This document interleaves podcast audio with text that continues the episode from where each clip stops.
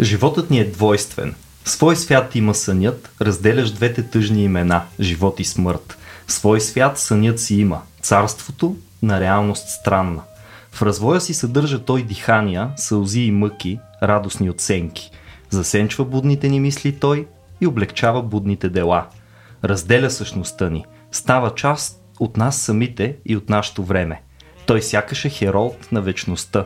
Минава като древен дух, говори за бъдното като си била, власт над мъката и радостта ни има.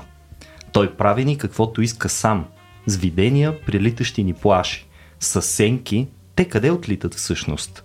Какво е минало? Какво са сенките? Умът ли ги твори? Нали умът материя умее да създава? Планети нови, с по-блестящ живот и да даде дихание и форми, които биха надживели нас. Това е сънят на Джордж Байрон в превод на Николай Бояджиев, а вие, скъпи слушатели, сте с Интералия, предаването на Рацио подкаст за изкуство, култура и разни други дребни въпроси на обществото, между другото. Аз съм Васко, а с мен днес в студиото е Ники Диогеров, с когото, ако сте ни слушали преди, със сигурност знаете, че обичаме да си приказваме за най-странните неща. И ако не сте разбрали вече, това за което днес ще говорим е сънят. Един много интересен феномен, който ни беше събрал миналата година, уж, и така и не записахме епизод. И година по-късно дойде му времето, тогава Стоян Ставро в поредицата Vox Nihili пусна, ако не се лъжи, един много приятен разговор, който препоръчвам да върнете лентата назад и да чуете. А не е никак случайно, между другото, че днес си говорим точно за съня. Защото в месеца на мозъка, знаете, съня и мозъка са неразривно свързани, ни подкрепят Magniflex. Magniflex не просто правят матраци, макар че честно казано и това хич не е малко, имайки преди на какви ужасни места съм спал, това заслужава отделен епизод. Матраците са нещо, за което трябва да бъдем благодарни. Magniflex работят страшно много за развитието на културата на съня. От това да имаме повече информация как спим и за това как да спим, т.е. да имаме хубав и здрав сън, до това как да се възползваме максимално от италянската философия за съня, която сигурно знаете е част от тяхната невероятна фантастична концепция за ладорче вита, сладкия хубавия живот, в който се наслаждаваме измежду друго и на съня. Като италианска марка Magniflex със сигурно знаят за какво става дума. Ники, здрасти. Здрасти, Васко. Аз мисля, че когато си говорим за съня, най-важното нещо, което трябва да започнем в началото е как за Бога сънуваш и колко често сънуваш. И сега, понеже а, ти си гост, аз като домакин може би трябва да сервирам, а, ще кажа, че аз сънувам изключително рядко по-точно, вероятно сънувам много често, но си спомням сънищата си много, много рядко. Така казва, да. Но обикновено това, което сънувам е толкова убийствено реалистично, с един странен примес на мистичното, че аз се заклевам пред себе си, че сънувам магически реализъм. Мислех си, че само литературно съм обладан от този жанр. Истината е, че не ме оставя на мира и в сънищата ми. Може би трябва да разкажа някой път за някой от тях. Сега сещам за един много комичен, който хич не е магически реализъм и има общо с един мъпет сериен убиец, който ме преследва, но а, само ще кажа, странни места, странни случки, страшно много тишина в сънищата ми, големи хубави монолитни сгради, малко като в картина на Джорджо Де Кирико, ние сме си да, говорили да. с теб преди година и нещо. Е така изглеждат моите сънища. А ти? Спаси ли се от мъпета? Е, най-накрая, да. Супер, супер. Аз, ами, в моят живот сънищата, моите сънища, мисля, че мога да ги разделя на няколко етапа. Като бях по-млад, като тинейджър, ученик и, да кажем, в началото на студентството ми, mm-hmm много често си помнях сънища и бяха доста странни и а, по-фантастични често. Не чак а, фантастични тип космос и така нататък, но не толкова с а, реални сценарии. Mm-hmm. А, в последствие имах един период от доста години, в който почти не се спомнях никакви сънища.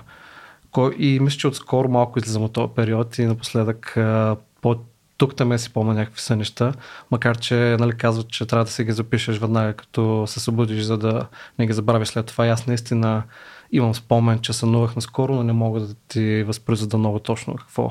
Тоест нямаш си дневник на сънището, както ами, в момента не. хора. Преди правех, преди си водех за малко, но а, наскоро не съм го правил. Mm-hmm. Ти пробва ли си? Не, а, толкова рядко сънувам, че наистина да ми звучи като mm-hmm. просто една тетрадка, която ще събира прах дълго време на нощното шкаф, че ще ми е тъжно да я гледам и накрая ще я употребя за всичко друго, но не и за това, за което е предназначена. Опитах, в смисъл, сложих един, нарисувах един сън, много хубав, много интересен сън, който преливаше между София и Пловдив и един от преподавателите ми в юридическия, който в случая беше убиец. Между тук забележи една лека подтема на насилие в сънищата ми. А, спомням си, че и баща ми беше замесен нещо в тая работа. А, но се сетих между другото за един детски кошмар. Сега, като каза да се върнем назад, в детската градина бях сънувал един ужасяващ сън, който ме държа буден след това, може би не знам, два дни, две денонощия. И това беше, че Фред Флинстон ме прегазва с колата си и ме смачква на палачинка. Анимационен сън, което към ония момент, към момент беше шокиращо. Представи си Фред Флинстон минава с този валяк през теб. Два валяка, реално, преден и заден валяк. Ти ставаш абсолютно сплескан долу на пода и, и то, нали знаеш, сънщата понякога се виждаш от перспективата на трето лице и, и да се видя, ама съм бил примерно на 6 години, да се видя такъв залепен за асфалта на някаква улица беше кошмарно. Спомням си, че бях в детската градина, защото имахме една госпожа, много неприятна жена, добре, че не си спомням името й, която ни казваше, ако не легнеш да спиш, ти залепям очите с лепило и вадеш едно лепило от престилката и ние обикновено заспивахме от страх, защото нали, някакси ти се залепят пръстите и знаеш да. колко е гадно и не можеш да си представиш да ти се залепят клепачите. Най-хубавия съм от страх, естествено. Най-хубавия съм от страх, да. Но тогава поне сънувах. Сега като не заспивам от страх и сънищата са веднъж, може би два пъти в годината нещо, което си спомням. Да, Чат, да. Даже скоро не си спомням да съм сънувал. Ами всъщност ние какво? Днес ще си говорим страшно много за сънищата, сънищата като символи, сънищата в изкуството. Мисля, че и двамата имаме доста истории, които да разкажем, обаче чувам някакво много странно ехо в студиото, като че ли някаква ектоплазма се формира и това Стефане? Ето ме е мене. Какво става? Ти чу за видения и реши да ни се появиш? Може би някой от вас ме сънува в момента. А, не, и двамата. Това е такива споделени са. Да, общия двамата с вас сънувахме mm. сега. Не знам, аз тук, тук, говорим. Тук, тук му вечерях и изведнъж съм тук в момента. Ами, ами извиняваме се на съпругата. Имаш и... малко вода. Какво правим? А, говорим си за сънища. Добре. Така че това е Стефан Русинов, великолепен okay. преводач и приятел на Рацио. Mm-hmm. А Стефане, ти как би се представил чрез сънищата си? Mm, за мен Добре, отвъд флуидическите неща, които всъщност много, много ме вълнуват а, мене, но това, което ме вълнува в сенщите, защото аз имах период, в който ги записвах много и ги сънувах все повече. Имах чувство, че колкото повече ги записвах, толкова повече ги сънувах. А, а, беше колко удивително нетолковаеми са те за мен. Защото аз като съм се занимавал с и някой като ми разкаже сън и си каже, а, ами то това е тук, защото ти всъщност си несигурна или сигурно, защото си оплашен а, и затова си сънува и какво си. Да, да, да, това звучи логично за себе си, никога не, бих, не, не мога да изтълкувам. Сега може би, защото той идва от мене, но тази м- невъзможност да ги изтълкувам а, за мен ми действаше като нещо, което силно ме отстраняваше от самия себе си. Тоест, а, аз се чувствах изключително непознат по този начин самия себе, защото това идва от мене. Mm-hmm. Това, това извира от мене и аз не знам какво е и защо е и what the fuck. И а, по, по такъв начин някакси се въз, възприемах, т.е. балансираше ми се усещането между субектност и обектност, някакси започвах се възприемам самия себе си като обект, като нещо, което не знам какво е точно, защото извират от него някакви неща, които нямам представа а, какви са. И за, за мен в този смисъл сънищата са някаква личната ми литература пар екселанс е това. За, защото Добре. нищо не ме е удрило толкова, толкова силно, колкото а, сънищата, особено като съм ги записвал след това. Защото то е изненадващо, то е доста художествено, то е неочаквано и противно на нататък нали, лаканианските неща, които да. твърдят, че не само сънищата ми и лапсусите, грешките излизат mm-hmm. от, нещо, от, подсъзна, от несъзнаваното, което те твърдят е някаква друга организация, някакъв друг дискурс. Аз си мисля, че ценното за мен на това пространство, откъдето идват сънищата, че то не е организирано. То е хаоса. То е нещото, което изобщо не, не е подредено все още, не е придобило някакъв а, порядък, не е придобило някакъв смисъл. То е семиотичното, както го а, нарича там Юлия Кръстева и около, около нея нещата. Като каза Юлия Кръстева и това, че се колебаеш за себе си, дали си субект или обект, може вече да наричаме сънуващия абект, абект. Стефан Русинов. Ако искаш да влезеш в категорията на отпадъчни косми, телесни Тотално, течности. Там съм, там съм, да, да. Но това е най-вълнуващото, като съм имал такива сънища за, за гадости, да. Това е защото те, нали, тя, ние, тя ги потискаме и ги изтикваме от, а, не само от субектното, ми от обектното, защото някакси ги, не, не, той, нали, по средата е обекта. А, и сега нали, имаме, имаме лена, които са смърдят и не искаме да имаме нещо, нещо общо с тях, обаче трябва да се справим с идеята, че тия лайна излизат от нас. Всъщност, да. те са в нас. Ето в момента всички ние тримата имаме лайна в нас. Как, както малките деца са доста Това, извиняйте, впечатлени. Който го пусна, дали може да го изключи сега е много добър момент. Защото ще продължава. Да. С тия лайна. Не бе, няма лошо. От време на време да си кажем истината. Защото кое не е така в крайна сметка. Добре, сега ти казваш сънищата колко са хаотични и така нататък, но не винаги сънищата са възприемани като хаотични. Mm-hmm. Ако се върнем назад в историята на културата на сънуване, това, което в момента mm-hmm. искаме да обсъдим, и то даже културата на съня или съня като култура и прочее, можем буквално до най-древните записки цивилизационни, които имаме, да стигнем до Месопотамия, Древен Египет по-късно, където сънищата са имали голямо значение. Не знам дали знаете, в Египет даже са ходили специално да сънуват, защото са вярвали, че това е една връзка с Божественото и са ходили в храмове на специални легла за сънуване в които са лягали, защото те били уж така, такъв им е дизайна, че като легнеш да сънуваш повече, демек да получиш малко повече символи, указания за живота си.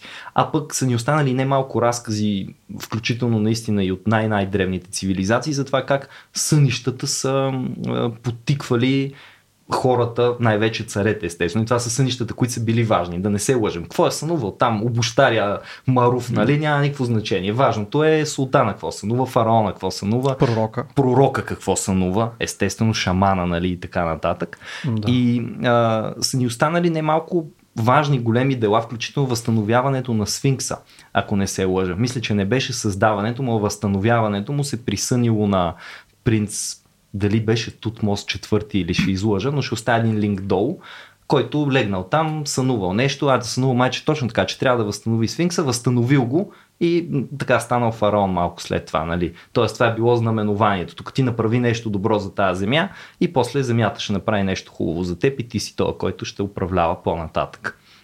Та, всъщност имало, имаме ние като цивилизация в ден днешен се ползваме от една хилядолетна традиция на тълкуване на сънищата. Mm. Много е яко как всъщност тълкуването на знаците си оставя една страхотна връзка между най-древния човек, дори бих казал първобитния човек, дивия човек, който не е имал много понятие от събирането на групи, да не говорим за демокрация, след като той не е имал и обуща, и огради, и подобни прости инструменти за живота си и а, една напреднала цивилизация. Тоест, ние а, ушким с всичко се опитваме да вървим по-напред, по-напред, по-напред, а в сънищата като че ли сме забили на едно място. И съвсем нормално тия знаци продължават да се откриват. Те след малко ще отворя, тук един юнк има, който казва, нали, това е директно а, същата ситуация. Дали сънуваш гора преди 3000 години или сънуваш гора сега, това не е някакъв нов сън. Тия символи са останали. Те са някаква форма на нецивилизация дори.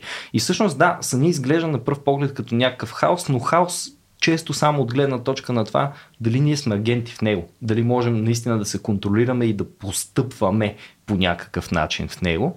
А пък много често ние нали, не можем. Аз знам, вие сънували ли сте такъв сън, в който можете да осъзнавате, примерно, че е сън, или дори без да осъзнавате, че е сън, контролирате поведението си, правите избори. Аз никога. Аз, yeah, мисля, yes, yeah. аз мисля, че съм преди доста време, понеже си спомням как съм сънувал, как сънувах сънища, които не тръгват на много позитивна mm-hmm. посока и леко така почвам да се притеснявам и някак си успявам да ги завъртя така, че да завършат по-позитивно за мен, поради което не, нямах спомен да съм сънувал кошмари доста време. До един момент, който имаше един период, който сънувах така по-често, но не съм сигурен в тези сънища, в които имам спомен, че упражнявам някакъв контрол, доколко имам пълен контрол на ценя. Може би не е бил пълен контрол на ценя, само съм се чувствал по някакъв начин по-осъзнато част от сън, но не съм можел изцяло, примерно, да штракне с пръста, да променя тотално обстановката на. Ага. Аз така даже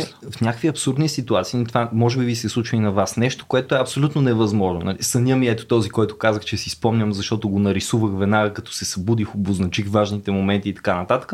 В него имаше един момент, в който се разхождам в НДК, излизам от двореца, завивам двореца, правилно ли да го наречем? Да, така, да, как дворец на култура. Да, да, да мисля, че въжи да е дворец. Излизам от него, завивам по една улица и се оказвам на главната улица в Пловдив. Нали, това очевидно будни аз би казал е хипер абсурдно и няма никакъв шанс да се случи. Все още не се телепортираме. Стефан е единственият доказан случай тук в студиото, както се телепортира. Останалите просто смъртни. Обаче към момента, който го сънувах, имах много ясно съзнание за това, изглеждаше просто логично и нормално. Да, събуждаш се, ходиш, посещаваш едно познато място, завиваш, озваш се на съвсем различно познато място, но то логично е в рамките на съня то да се намира там. А ходи ли в Пловдив малко след това? Ето там ставаше големия екшен. Ходих по... Спомням си, че ходих по главна... А, имаш предвид дали... Дали реално отида в Пловдив? Дали реално отида в Пловдив? Това е много хубав въпрос. Понеже има има някакъв английски а, войник, инженер и философ, ага. полимат от началото на 20 век, Джон Дън, който а, има една книга Експеримент за времето, май се казва. И той твърди, че е забелязал по себе си как а, понякога сънува такива пророчески сънища за свои, свои лични преживявания. Mm-hmm. Как сънува момента, в който нещо се случва и mm-hmm. после то се случва в някакъв момент за себе си. А, сега, нали, между другото, в началото май дори е имал някакви научни а, така, рецензии тази книга от учени. Mm-hmm. Впоследствие малко по малко почва така да я забутват в страни. Може би по разбираеми причини, но а, да, нещо такова. Имаше ли при теб с Пловдив? Не, не си спомням поне. То е логическо, доколкото според мен е логически израз на така наречената ни психическа реалност. Mm-hmm. Тоест, както ти си сърбаш пилешката супа и си мислиш, че това пиле са го, не са го доварили, в следващия момент си мислиш как вчера се разхождал по главната в Пловди, в следващия момент си мислиш как утре ще ходиш в Велико Търново и това, тези мисли следват логично в ума ти. Ума ти е способен да прескача географски и да. по всякакъв начин и това е просто един материален литературен начин да се изразят тези неща. Това е в съня ти, ти реално излизаш от НДК и попадаш в, в Пловдив, както можеш в мисълта ти, просто е по, по-материално. Ми, всъщност имаше един друг елемент, който обаче беше истински и той, че на главната в Пловдив си спомням, че имаше страшна агитация политическа, няколко политически партии с шатрите там, нали, размахват ела, гласувай за нас и така нататък. И скоро след това имаше избори. Така че не е като да няма пълна връзка с реалността и между другото това никак не е чуждо като, като интерпретация, защото измежду всички там пагански, езически форми на о, тук сънищата са, нали, връзка с един друг свят. Аз подходящо съм с тениска на Доктор Стрендж. Ако сте гледали последния Доктор Стрендж, там той пътува из мултивселената и един от неговите клонинги, т.е. не клонинги, една от неговите версии в друга альтернативна вселена му казва, тук открихме отдавна, че сънищата са връзката нали, между нас, между теб и другите теб в, в мултивселената и затова сънувал ли си някога, че падаш, защото ако си това съм аз, който хвърлям нали, другите и там се окача някакъв съвсем изперкал, изперкал него но това хич не е чужда идея. Нали? Още първите сънища, връзка с божественото, пътуване в времето, пространство, така да се каже мултивселената. То очевидно не е била завършена концепция като сега, но за всички фантазиори винаги се явява по един Аристотел, в този случай буквалния Аристотел, който също разглежда съня и казва, абе, здрасти, съня да знаете е абсолютно биологичен процес. Не той Аристотел, освен философ, като един уважаващ себе си философ, е бил и биолог и се занимава с всякакви други работи. Та биологията е било едно от неговите неща, де. И той казва биологичен феномен, когато сънуваш, сънят ти, нали, той не е някакво случайно, хаотично, мистично събитие или нещо подобно. Ми напротив, той означава едно от три неща. Или е причина. Ето го това. Сънувах съня за Пловдив, това ми напомни на Пловдив, ще отида към Пловдив. Тоест, съня причинява да направиш нещо, но то не е нещо предвещаващо, не е, не е в същинския смисъл предзнаменование. Mm-hmm. Или е знак за нещо, казва, или е едно случайно съвпадение. Тоест той не допуска, че може да сънуваш случайни неща, сънуваш, че летиш. Просто. Очевидно няма да летиш, нали? Няма да причини да летиш, няма да се хвърлиш, въпреки що пък не. Ако се хвърлиш от някоя скала в опит да летиш, предполагам, че тогава ще се впише в тая хипотеза. Може да е някакъв знак, казва, нали? Обаче със сигурност не е по личба в класическия смисъл. Нали, тук сега ти показвам едно видение, нещо, нещо. Казва, че това може да бъде знак за някакви бъдещи действия. Тоест, ти си, примерно, си намислил отдавна да ходиш до Пловдив, сънуваш Пловдив и сънят ти те подсеща. Той е дремало е някъде там, много на заден канал в съзнанието, ти, ти дълго време си си спомнял, изведнъж хоп, спомняш си и кажеш, е, сънувах, че ходя в Пловдив. Това е знак, че трябва да отида в Пловдив. Ама не е знак от нищото, ми знак от планирах и не отидох и сега трябва да отида. Или казва нещо много интересно, че сънят ти е признак за процеси, които се случват в тялото ти, което аз намирам за много напредничаво, имайки предвид, че его 25 века по-късно Фройд всъщност казва браво на Аристотел, защото аз си мисля същото нещо. Сега дали е прав или не е друго. Нали? Аристотел казва, когато си болен, тялото ти може и съзнанието ти да знае, че си болен, да засече знаците, много преди тая разумната, осмислящата част да го знае. И понякога чрез сънищата просто ти дава такива сигнали. Нали? И затова, може би, по такъв начин може да се обясни и защо някои хора, сънувайки, че страдат или умират или нещо подобно, по-късно наистина се разболяват и, и живота им приключва, им причинява нещо такова. Така че той пък дава един много обран, много научен подход в изследването на сънищата и може би дори открия някакъв ред в тях толкова отдавна. Между другото, а, ако се върнем пак на това с а, изпълняването на сънища само за малко, а, има някои народи, които са а, даже не толкова древни, още си имат а, племена в Северна Америка, да кажем, mm-hmm. може би в Азия, различни народи с различни концепции за сънища, но, например, при някои от тях, мисля, че в Северна Америка, някои от канадските индиански племена, а, вярват, че за да може да направиш нещо, някои неща, да можеш да ги направиш в реалния живот, трябва първо да ги сънуваш. Не може да, няма да можеш да ги направиш реално, ако преди това не ги направиш на сън. Примерно да отидеш на лов и да хванеш а, бизон mm-hmm. или лос. А, не съм сигурен, сигурно има бизони там. Най-вероятно. И, и това е много интересно. До някъде може би ограничаващо, обаче в крайна сметка то живота на тези хора, това по-скоро не е чак толкова изпълнен с а, дразнения и а, шум, колкото може би нашия съвременен живот, така че по-често може би им случва да сънуват а, тези животни, които ловуват или а... Аз се чуя дали желанието ти така не се намесва, дали няма да такова мечтая си да сънувам, че ще... Ето тази вечер си лягам и ще сънувам, че съм на лов. И в един момент, нали така, ако имаш наистина силни чувства към определено преживяване, случка или каквото и да е, наистина да го сънуваш. Защото нали, другото е очевидното обяснение, което е да кажеш, че си го сънувал без да си го сънувал. Сънувах тук, че нали, си взимам за булка на девойката ми готово. И девойката какво ще ти каже? Ай, щом си го сънувал, значи може. Да, ама и пак зависи как, как ти, ако някой те интерпретира съня, как го интерпретира, защото на някои места не е толкова важно ти какво ще разкажеш като сън, ами този, който, да кажем, някакъв а, шаман или mm-hmm. а, свещеник, жрец, да, който го интерпретира, ако го интерпретира грешно и това не се случи, което ще трябва да се случи, жреца може и да си изпати.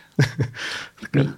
Дали? Особено аз, аз си представям, че в, тия, в тая обществена, обществена, предполагам, че да, форма, все пак, ам, те са толкова на почи, че не могат да сбъркат. Смисъл, каквото и да ти каже там, шамана, жреца, Просто то ще се сбъдне под една или друга форма. Той ти казва, о, сънувал си тук, че ти пада зъб, това е на смърт и утре ще умре една от кокошките, примерно. И ти ще кажеш, слава богу, само една кокошка ми умря, нали? Аз мисля, че тук Бог знае какво ще стане, но ето сега, сбъдна се. Сбъдна се. Човека в търсене на символи, а? ако тръгнеш да търсиш сбъдване, дали, пък вярвайки особено на този, че наистина може да тълкува сънища, дали пък всички сънища няма да се сбъдват. Е, хубаво, какво ще стане, ако не ти умре кокошката? Ще отидеш при другия жрец следващия път. Нещо, нещо ще умре. Другата пирамида. Все нещо ще умре. Той, ако е умен жрец, няма да каже. Има ли, има ли жрец конкуренция? Ами... не е ли има само един жрец?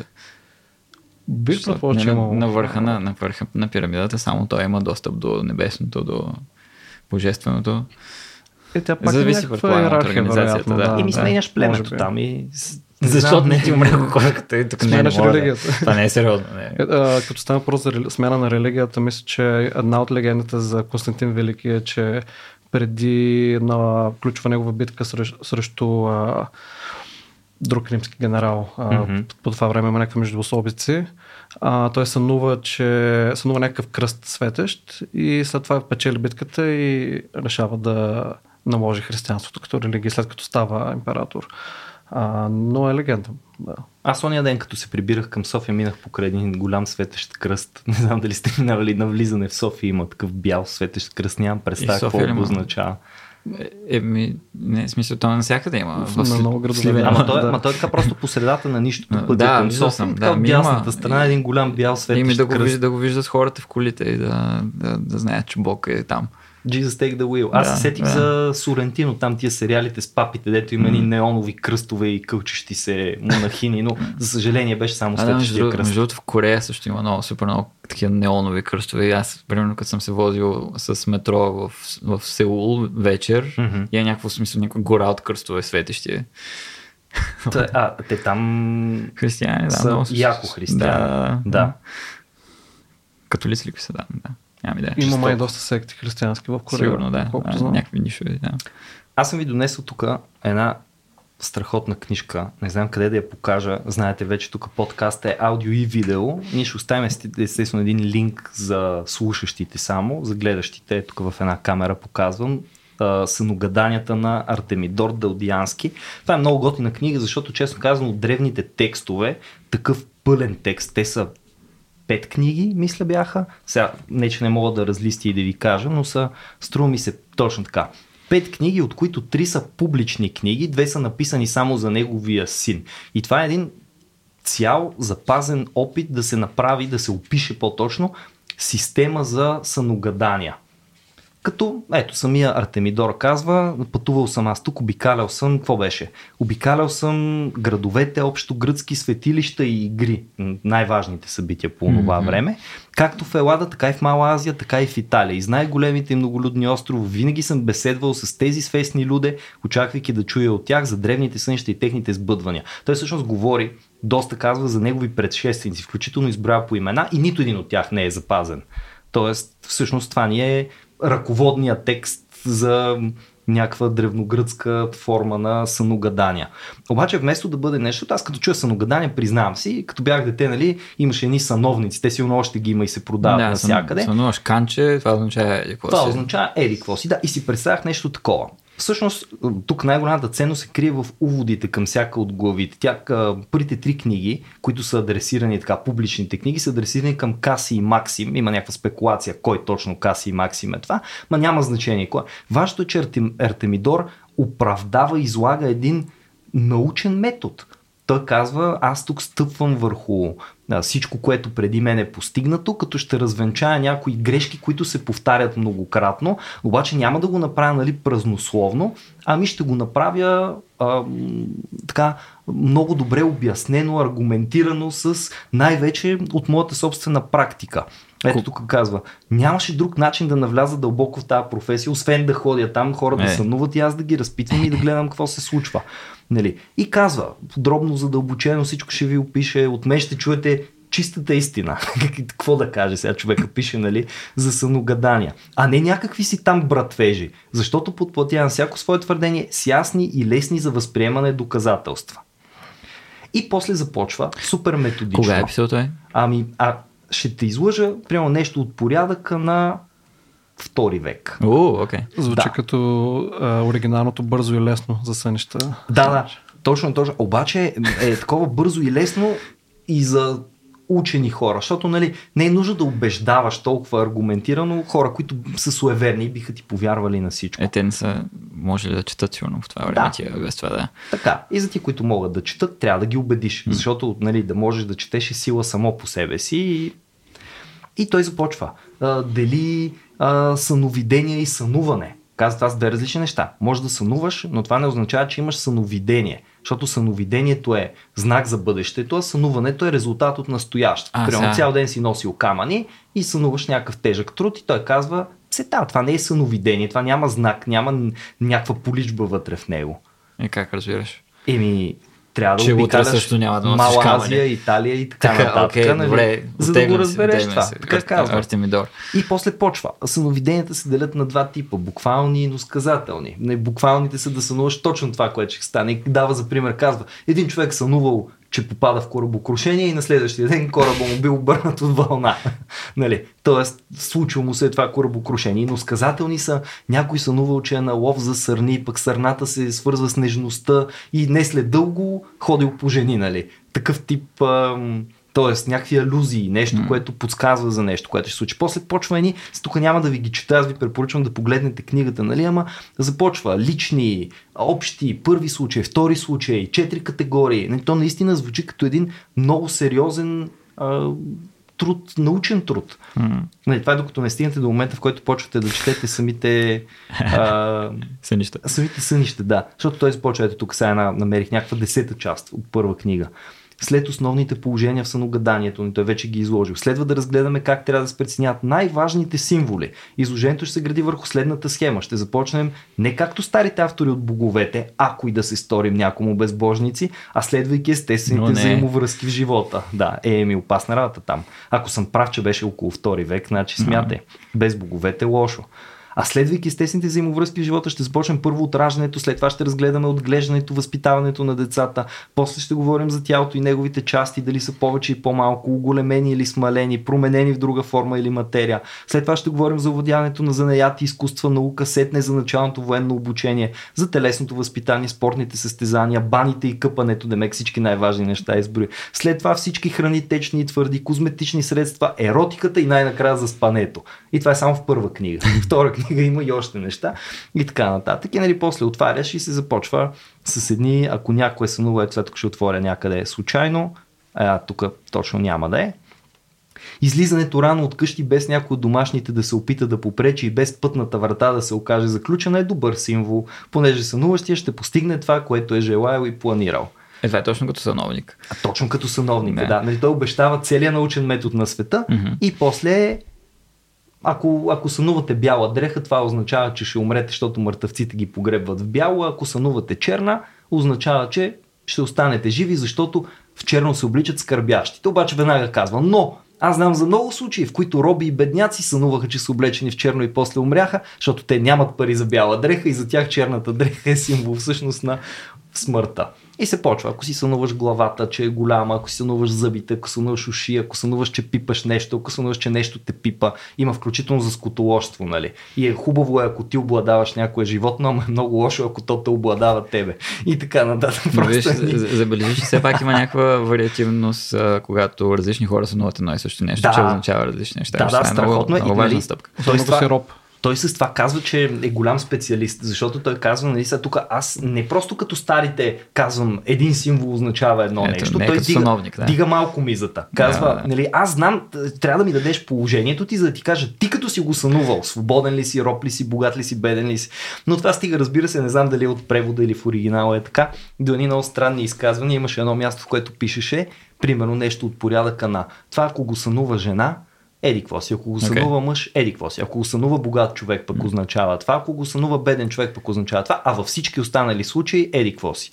И сега ти си казваш, а ако го сънува богат мъж или богата жена, тия допълват ли се, отричат ли се. Mm. Какво означава богат и беден и всички останали случаи? Крайните форми ли има предвид или някакси нещо просто е написано. Човека много, все пак аргументирано, но аргументирано с примери. Всичко е с примери. Аз познавах един мъж, който еди какво си сънува и му се случи това. Една жена веднъж сънува това и на нея се случи това но минава така. Цветовете, точно, точно както го изредил. Ако сънуваш, че се обкичваш сам с венец, това означава не знам си какво, ако сънуваш, че някой друг те обкичва с венец, означава друго. Ама ако е баща ти е едно, ако е от лявата ти страна е едно, ако е майка ти е друго, ако дя... И то изведнъж става толкова сложно, че ти наистина имаш нужда от Артемидор Далдиански, за да ти разтълкува сънищата. И той всъщност затова пише тия двете тайни книги, на, за сина си, който също се казва Артемидор, и му казва, нали, всички ще ги четат уния трите книги. На тебе ти дам обаче тайните ключове, тук нишаните. Да прочетеш хубаво, те са прецизирани положения на това, което ще се намери в първите две книги. Е, защо? Само за сина ги остава. Защото е, да може после той да е шефа на сънищата. Е, да. да. А, и той, той е Артемидор. И Артемидор, шефа на сънищата за винаги. Е, ето това е. Да. Царя на сънищата, нали? Пуска сънищата нощем и после почва да тълкува. Аз мен е интересно също за идеята, за че някой пуска сънищата. Е, нали? е много красива. Да. Като The Sandman малко на Нил Гейман, който стана популярно покрай Netflix сериал също наскоро. Да, между другото, аз така и не го изгледах, признавам си. А не съм и чел. А, тя е графична новела, оригиналния да, материал, нали? Да, са доста интересни. Аз съм човек в част от тях. А, един интересен момент от тях с пример с сънища беше как а, имаше една глава, в която котките се събираха и правеха конспирация срещу хората, защото вярваха, че, хората, че в миналото котките са управлявали света, хората са били техни домашни любимци. Аха. Но хората всички масово в една нощ са сънували, че те са господари вече и след това е това се е сбъднало. И котките искат да направят обратния процес, да се организират, да сънуват едновременно в една вечер, че пак те са господари на света. За и... да се обърне положението. Да, да. А, това е. Ме много ме вълнува всъщност те, а, а, положението на съня в а, едно общество. Аз мисля, че сънищата малко или много са социално конструирани, въпреки че извират нали, от някаква дълбока душевност, коя, която имаме, но си мисля, че ето както го, организират ето тези, примерно, ние не можем да предприемем каквото и да е действие преди да го сънуваме, т.е. съня М. да става някакво централно място в, в това общество, има централна роля. Ние като че ли тук, освен тия съновници, които не знам дали все още някой възприема на сериозно, не, не говорим твърде много за сънищата. Аз, примерно, ето съм се пускал на, на, на терапия няколко пъти и не помня, примерно, терапевката да ме е питала за сънища. И аз като че ли не, съм го считал за достатъчно важно, за да го м, за да разкажа нещо на, на нея. И си мисля, че а, как, но, много зависи как, от това как ние се отнасяме към сънищата като обществено явление, зависи до някъде и самите ни сънища. Тоест, ние ако възприемем, че сънищата имат някаква по-централна роля, те ще почнат да, да се променят, ще почнат да, да сънуваме други неща. Заради това социално разбиране. Тоест, на мислиш, че можем да си влияем на сънищата всъщност, ако вложим старание в това по някакъв начин да ги моделираме или? И да влияем, да, но не контролируемо. Да. Между другото, може би сякаш, са малко вторичен а, елемент от живота, наистина, на сега съвременния М. са нещата, но а, с, И литературата също. може би при, може би при някакви народи, да кажем по-стари народи, номадски, които нямат чак толкова много вещи, а, някакви такива преживявания са по-ключови. Всъщност и все едно са един вид артефакти, само че не физически. Мгм. И те сега предполагам, че някои не са имали писмености, други са имали, може би са записвали, разказвали са неща, Мгм. пак са имали някакви методи на интерпретация, но, но при такива народи вероятно е играла някаква по-важна роля съня. Мгм. А, докато при нас сега сме затрупани с всякакви материали Мгм. и, и, съня, и затова, нали, то не, може би не е за това, нали, консенсуса или поне доста популярни така научни а, идеи са, че мозъка обработва а, някак, нещо със сънищата а, и, и са някакъв такъв много важен процес. Мгм. Даже мисля, че има някакви експерименти 20 век с а, хора, които са били тъкмо като тръгнат, като влязат в, в фазата на а, REM, на бързото движение на очите. И когато се смята, че сънуват повече, да ги събудят. И така да ги прекъсват ги, когато тръгват да сънуват, според наблюдаващите. И уж наблюдават, че всъщност не спят качествено, така не си отпочиват Мгм. и а, те, те, тезата, теорията на поне на тези учени от този експеримент е, че ако човек не сънува дълго време, може дори да умре. Аха, липсата на сънища като... Да, доколко пак, пак доколко, е, на живот. доколко е истина, О-о. друг въпрос, но има, има някакво мислене в тази посока. Аха, аз съм заплашен тогава в това отношение. Не съм сънувал известно време. Ами, на мен, се струва наистина, че тук в нашето общество, за българското конкретно Да. говоря, сме изтласкали точно семиотичното, какво има предвид под семиотичното, това, което а, все още, това, което се е формирало преди да имаме съзнание. М. Това, това, кое- което все още не е подредено, няма концепция за себе си, няма самоидентичност, все още е съществото, което а, изживява света. А, няма концепция за аз и ти, все още, нали, огледалната фаза все още не, не е достигната. А, това за мен е много важно да се поддържа а, достъпа до него. Може би нали, не бива да му се дава твърде много да се, да, да се промени баланса в друга посока, защото аз някакъв момент, като си нямах никаква работа, тъй като прекарвах голяма част от времето на леглото си, пък а, бях навътре много точно в, в сънищата и много mm-hmm. ги записвах тогава и почва, почвах да чувам, примерно, унасям се и все още не съм заспал, обаче някакви гласове почнах да чувам тогава. Обаче, в смисъл, те бяха глас, гласове на, на някакъв чужд език. И аз чувам някаква, някаква дума, която не съществува и си казвам, а, това ще трябва да го запиша, това е някаква странна дума, да се записвам си я тук и записвам каквото ми диктува да, това, което се появява тогава. Нали, това е някаква друга нездравословна крайност. Но Аз мисля, че и сега също сме в някаква нездравословна а, крайност, като не отдаваме достатъчно значение на на, на семиотичното и то не е само за сънищата. Ето, примерно, литературата също ни дава достъп, mm. но, но и литературата също е позебана в момента малко. Бил ли си в някой култ по това време? Имам преди да ти шепнат някакви такива неща на неразбираем език. Това е доста Хауърд Лъвкрафт да, одобрява, нали, това твой не, период бях, от живота. Бях си самичък в Ухан в общежитието си. Ай, ай, ай. Да. Но, но и също, нали, нали го знаете това как, а, примерно пак или в просъница, или, mm. или в, така в полусън, ти идва някаква, някаква идея си, някаква, а, фак, си яката идея, записваш, заспиваш, събуждаш се и четеш. Е, да, и, и, примерно, и примерно пише, аз отивам а, на градина и откъсвам едно цвете. Да, то е... това, е това ти е великата идея. Май, май е това, което наричат хипнагогично състояние. Ага. Не съм сигурен на български дали така се предава. Май да, хипнагогия. А, да. И мисля, че Салвадор Дали е експериментирал един от известните, които са експериментирали с нещо такова, като се слага ръката на...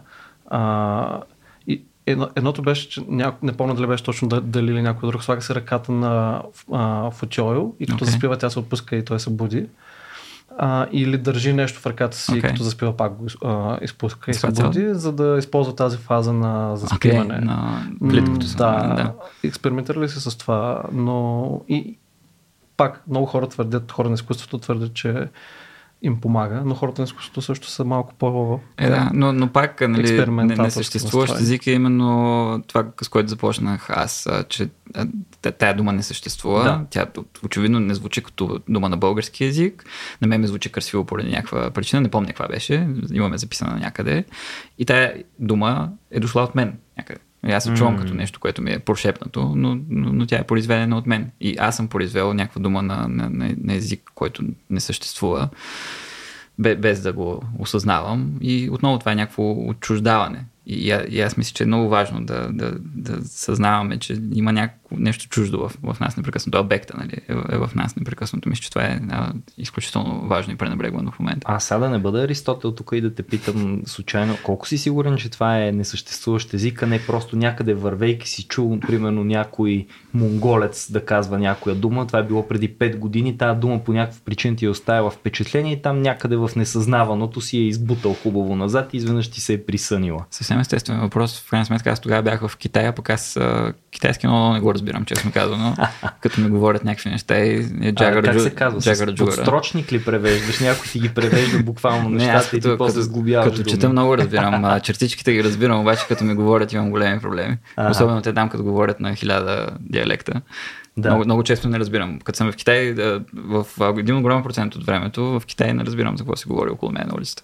Не, това не е толкова странно, защото ето аз дори с по-близък език, с испанския, mm-hmm. заради специфичния начин по който говорят, ми се е случвало да попадам в ситуация след години работа с езика, mm-hmm. в който начина по който говорят, бързината с която говорят, начин по който произнасят думите на мен, ги моля просто да почнат да говорят бавно и, и тогава започвам да разбирам какво ми казват. Да, Иначе чувам да. просто една бълбука на едно такова човешко и не мога, изобщо мозъка ми не може да влезе в ритъм с това, което говорят, но да, не е невъзможно. Мен ми харесва, че го споменаваш това нещо, защото наистина съня като че ли а, то може би е част от нашия общо човешки научен подход. Сега ние в Рацио сме и това е последното място, в което бих искал да кажа, че науката ни е развалила някакви неща, но ни е развалила магията Интуицио, най-малко. Само нали? интуицио. интуицио. Та, а, има, има нещо такова, че в крайна сметка всъщност все по-малко и по-малко мистични, необясними неща има. Мен много ме кефи тук подхода на Юнг, аз него бих го вързал и с това, mm-hmm. което каза, че като си ходил на терапия, никога не са те питали за сънищата, защото нали, Юнг е ноторно известен като човек, който коментира сънищата, символите, които се откриват в тях и така нататък. Той дори казва, ето в тази хубава книжка, човекът и неговите символи, което пък е не знам дали сте я чели, това е, както се казва, последното нещо, което той е писал. Тоест, okay. той е всъщност написал една глава с малки букви, не тук пише КГ Юнг, човекът и неговите символи, ма с малки букви отгоре пише КГ Юнг и последователи, защото Юнг всъщност е написал първата глава и всяко следващите е един от неговите последователи, които той лично е избрал да пише конкретната част, апостолите. защото е апостолите, точно така. И а всъщност той казва тук, още в самото начало казва, ние трябва да си дадем сметка, че има някакви неща, които всъщност, че няма нищо, което човек напълно да може да разбере. Той започва с това. Има някакви неща, които са неразбрани, има някакви неща, които за нас ще останат чужди и тъна. И когато говори за сънищата, той между другото цитира Артемидор един-два пъти. Вътре, нали, не като приятел, ами като източник и до някъде като противник, защото естествено Юнг има още по-научен подход, въпреки че той признава там мистичното, има го съня, нали, несъзнаваното, това, което не можеш ти съзнателно да си обясниш и проче, има го някъде там. Обаче, а, не е, нали, ако сънуваш канче и то означава, че няма пиеш вода следващите два дни, ала Артемидор. Не, означава, че ще ходиш на пътуване ще ходиш на пътуване. Защото, да, защото, общо, защото, не, напротив, защото канчето, обикновено, когато ходиш в планината, ти си носиш канче или като пътуваш някъде. Се струва, че в становниците просто нямат връзка с едно тия, в, в, в, там, дето имаше генератори за конспирации, нали? Да. Просто какво ти е името и кога си роден и така се сгубяваш конспирацията. Имам чувство, че това са съновниците. Не знам, много рядко има това. Да, да, те са, как те, не да. са безумни неща. Та, не, не, споко. При Юнг готиното нещо е, че той всъщност много набляга и на връзката между а, доктора и пациента, когато обсъждат сънищата. Тоест, той смята, че по време на терапията всъщност могат и само, само единствено тогава могат да си изяснят тези сънища какво означават, знаците в тях, символите в тях. Има много ясна причина. За разлика от Артемидор, той казва, всяко едно нещо, което се сънува е символ. Да, ние имаме общи споделени символи. Там някакви първични символи има, които ги споделяме. То основата за това може спокойно да кажем, че е културна. Смисъл.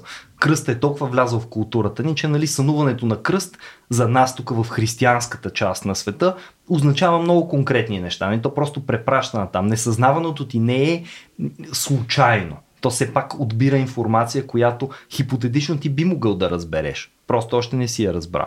Така че, когато сънуваш кръст и това те отпраща към нещо, дали ще е божествено, дали ще е мъченическо, нали, или всеки от другите символи на кръста, като кръстопът, което също може да е символ, това има някакъв смисъл. Но той казва, е много важно, че това е винаги във връзка с конкретния човек. И не дали той е беден или богат или роб или свободен, ами кой е той като човек и съответно какъв е бил неговия житейски път, с какво се е сблъскал и тъна. И той казва, единствено по време на диалог е възможно да се извлече какво е съня. Ти сам не можеш да си разтълкуваш съня и една книга не може да ти разтълкува съня. Съня става така, сядаме, ти ми разказваш какво си сънувал, аз започвам да ти задавам въпроси и някъде в този процес се водим, водим, водим. Той дори разказва м- истории за това как е сънувал някои сънища, които не е споделял с Фройд, защото се е притеснявал, че интерпретацията на Фройд ще бъде, че е, той е, примерно желая смъртта му.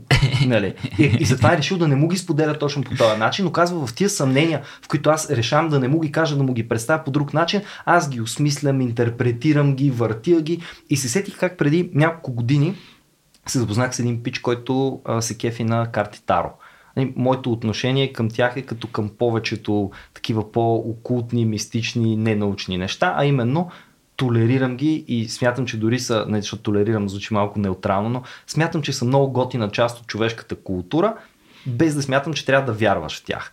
И го питах, викам, ти тук си някакъв интелигентен, разумен човек, про, правиш го, защото просто ти е кеф, интересно ти е и така нататък. И той каза ми, всъщност за мен това има много голям смисъл, защото нали, ти имаш някакви дадени тълкования, какво означават картите. Картите Таро, ти ги размесваш, очевидно вадиш някакви случайни карти Таро и тъна, но ако следваш опита да ги тълкуваш така, както би следвало да се тълкуват и да мислиш как абстрактното, примерно там а, императора или глупака можеш да го обвържеш с някаква конкретна идея, в твоя живот, нещо, което се случва в момента, във връзка с въпроса, който си задал, защото нали, ти второто кажеш, тук искам да задам въпрос за любовния ми живот, какво ще става с него и вадиш три карти, е такова смъртта, глупака и още един път смъртта. Си кажеш, тук нямаше ли една смърт в това сте, какво стана? нали, каквото и да извадиш там. Нали, то винаги е обвързано с конкретна тема. И той каза, аз намирам просто тарото за някаква форма на интроспективно упражнение. Тоест, вадейки тия карти, опитвайки се да обвържа това, което те ми казват с това, което аз знам за тая ситуация, си изяснявам по-добре ситуацията. Оттам се вече как се интерпретираме символите, отивам на това, че всеки може, ако иска да ги интерпретира, да ги интерпретира. И ако някой човек с авторитет му каже, ако сънуваш, че ти пада косата, това означава, че нещо, смърт ще умре, да ти увехне цветето вкъщи, което е било отрязано от градината и никога не е нямало да живее повече, ти ще кажеш, о, ето той каза за смърт и сега видях, че цветето ми е увехнало Нали, намерих веднага символ, една умряла муха на прозорец. Или напротив, даже умря ми настроението същата вечер и нали, тук ето, о, той това е имал предвид, виждаш ли? И веднага намерих нали, къде се крие този ключ. Тоест, ключа е в нас, както и посланието е в нас. Въпросът е как ще бъде извлечено. И малко или много Юнг нали, набляга на това нещо, въпреки че и той така позабърква един така леко мистицизъм има в цялото нещо, защото Юнг, това несъзнавано, да, да. нали, вкарва един елемент на пълна непредвидимост. Той е по, така, по, по-мистичен е от Фройд, сигурно. Но аз, на мен ми идва да предложа някакво допълнение към това, защото Айде. аз много се кефа на това, че тълкуваме сънищата и че имаме някаква така наука за това и че сме намерили някакъв а, начин а, след съновниците да разговаряме за сънища и да мислим какво те означават, но една полезна функция на сънищата, е, една, един полезен ефект на сънищата е да ги оставим да не означават нищо. М. А, да са стихотворения, които не означават нищо, но не разплакват. А, примерно, или ни повлияват по някакъв начин а, емоционално и силно. Мисля, че това е една, а, много, един много важен потенциал на, на сънищата, който не бива да се пренебрегва и не бива зорлем да им приписваме някакви значения, някакви смисли. Такива те имат и това също е много продуктивно и, Да. и, и има огромна потенция и със сигурност е помогнало на много хора, но, но, но не бива да забравяме, че а, освен, а, освен проза, сънища са и поезия. На мен а, в този ред на мисли и това, което Васко по-рано каза, за как а, науката сякаш леко е развалила сънищата, а, а, ме навежда мисълта и до, дори до някъде с така а, с кеф за контракултурата и 20 век и как има, има някакъв момент, горе-долу пак около, може би, края на живота на Юнг, а, когато а, по различни причини а, навлизат много влияние, може би от глобализацията до някъде помага за това да навлезат някакви източни а, философии mm-hmm. на Запад, технологията подпомага за това да експериментират хората повече бото с някакви синтетични mm-hmm. субстанции или, а, или с машини а, някакви. И има някакъв бум на. на какво ще рече експериментиране. с машини? Ами, малко ще дам пример. Окей, добре. Извинявай. Не. А, но, но, но сякаш ще наблюда някакъв бум а, тогава, който до някъде се застъпва с а, въпросната контракултура, защото нали, контра на тази анализаторска, поне аз как възприемам на анализаторската култура, която иска ред, иска mm-hmm. обяснение на нещата, съответно и Да, всичко да попада в някаква ясна система от Да обясни, да е- в ясен и, дискурс. и, Да. и за мен това е много интересно и а, се сетих за един от а, една от най-ключовите фигури в контркултурата и един от най-големите експериментатори и това е Уилям Барос, а, който се е водил цял живот календар с сънища, записва се сънища и, и се ги е водил. Последната книга, която издава е а, 200 страници някъде сборник с част от тях като тя се казва Моето образование. Е, Защото първият сън, който описва е как се чекира да се качи на някакъв полет, но жената, която му проверява билетите, му казва, че не може, защото не си е завършил образованието. А, това, с, тази, с този сън почва. И, и вероятно и той се опитвал, а, той, той със сигурност се опитвал да експериментира с контролиране на сънищата си, но а, една друга идея, която при него, която споменава, повлияно мисля, че от Тимати Лиари, а, е за това как сънищата може би, може би ни подготвят за живот а, в космоса, защото ако имаме някакви физически ограничения, окей. а, може би по някакъв начин а, с така наречените астрални това ще може да постигнем нещо. Окей. Това също е идея, която споделя Баро с някакви а, моменти.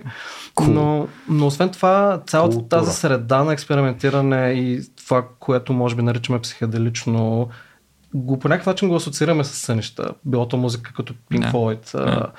а, филми, а, сега филмите на, примерно, аз сещам за Девид Линч, който доста експериментира с сънища в филмите си. Okay.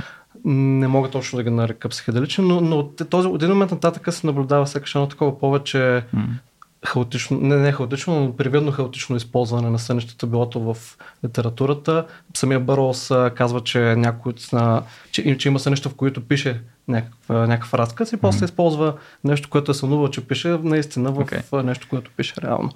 А, всъщност, като спомена, като пита за, за машини, пак покрай него има един пример с една сравнително семпла машина, която а, двама негови приятели изобретяват, Брайан Гайсен и Ян Сомервил. А, въпросният Брайан Гайсен е бил много голям експериментатор с пак всичко, субстанции, техника, философия, източни идеи, каквото се сети човек. А, и той, двамата изобретяват една машина, която нарича Dream Machine, която представлява един цилиндър, който се върти в кръг. По средата има лампа, на цилиндъра има много дупки. А, и това се върти с бърза скорост. Идеята, на, на, идеята на как се използва тази машина е да застане човек на една-две педи пред нея и да се затвори очите. И се пуска на тъмно, лампата свети по средата и тези а, а, тази поредица от светлини, които с въпросната въпросните дубки на цилиндъра се получават върху очите на човека, по някакъв начин предизвикват едни много странни визуализации в съзнанието ти. Те твърдят а, с въпросните създатели, че а, предизвикват някакви алфа вълни в мозъка, които са подобни на състояние на сън и затова mm-hmm. така, но Доколко това, не, не съм сигурен дали е, е изследвано, доколко е така, не е сигурно. Но също сетих, между другото, наскоро попаднах на едно приложение за телефон, което прави точно това ново приложение. Светка ти. Да, казва се Luminate. А, не, го, не е спонсорирано, но, е интересно, ако някой иска да пробва, изтеглете си го. Luminate. И да, това, което прави приложението е а, слагате си телефона пред очите, затваряте си очите, цъкате го и а, почва да светка с фенера на телефона много, mm-hmm. много силно. Аз първия път пробвах без да се затворя очите, понеже не видях, че пишеше, че трябва да се затворят очите и не беше много приятно. а, така че, да. И също за хора с епилепсия, мисля, че не, не, не. много добре. Като цяло, ако някой пробва да се да прочете а, надпътствията първо преди това. Но е интересно, да, че някакси това още го има като някакъв експеримент със съзнанието. Mm-hmm. Всъщност, Бърос, когато му показва тази машина, има един а, готин цитат, той казва трябва да штурмуваме цитаделите на, на просвещението. Вече имаме mm. инструментите за това. Еха. Сега те са штурмували тези цитадели по различни начини, както споменахме. Но но да, в един момент литературата, както каза ти, изкуството, киното, почват да вкарва повече такива истории, подобни на сън. Да, а, без да ги обясняват толкова дори. Mm. А, да, Кавка и всъщност в, около Кавка мисля, че и новелата, която а, вдъхновява широко затворени очи на mm. Кубри, който е също доста сън, така съновен да. филм, е от австрийски автор. Забравих. Пак от това време, Забравих, да. не се лъжа. И Херман Хес е сега той е един от поне тези, за които сещам, първите известни западни автори, които а, вкарват повече източни идеи с Сидхарта и други негови произведения. И в Степния вълк има една много култова сцена накрая с един магически абсурден театър. Mm-hmm. А, да, и... Това беше много линчовско това с театъра. Да, абсолютно. И Девид Линч е повлиян също от... Той самия твърди, че е повлиян доста а, източни идеи, източна философия. Mm. А, сега той е медитирано, той постоянно mm. говоря за медитация. Той самия казва, че поне в ето тази книга, която аз тук се взех да ловиш голямата риба, казва, че не използва буквално толкова много сцени от сънища, а, но дава един пример, в който му се той твърди наложило до някаква степен, защото не е имал много идея как да а, подходи в дадена mm-hmm. сцена. И разказва, докато работех на Цино Кадифе, изпитвах големи затруднения с сценария. Написах четири различни версии, имах проблеми с финала. Един ден си бях в офиса и трябваше да се срещна с някого в съседната сграда. Помолих секретарката да ми даде лист хартия, защото изведнъж си спомних съня ми от предишната нощ и всичко се даде на мястото. Е, това, не, това никога не ми се е случвало да. В него имаше три елемента, които разрешиха всички проблеми. Това е единствения път, когато ми се е случило подобно нещо. Mm-hmm. Той самия Добре. Лич... Ловила голямата риба.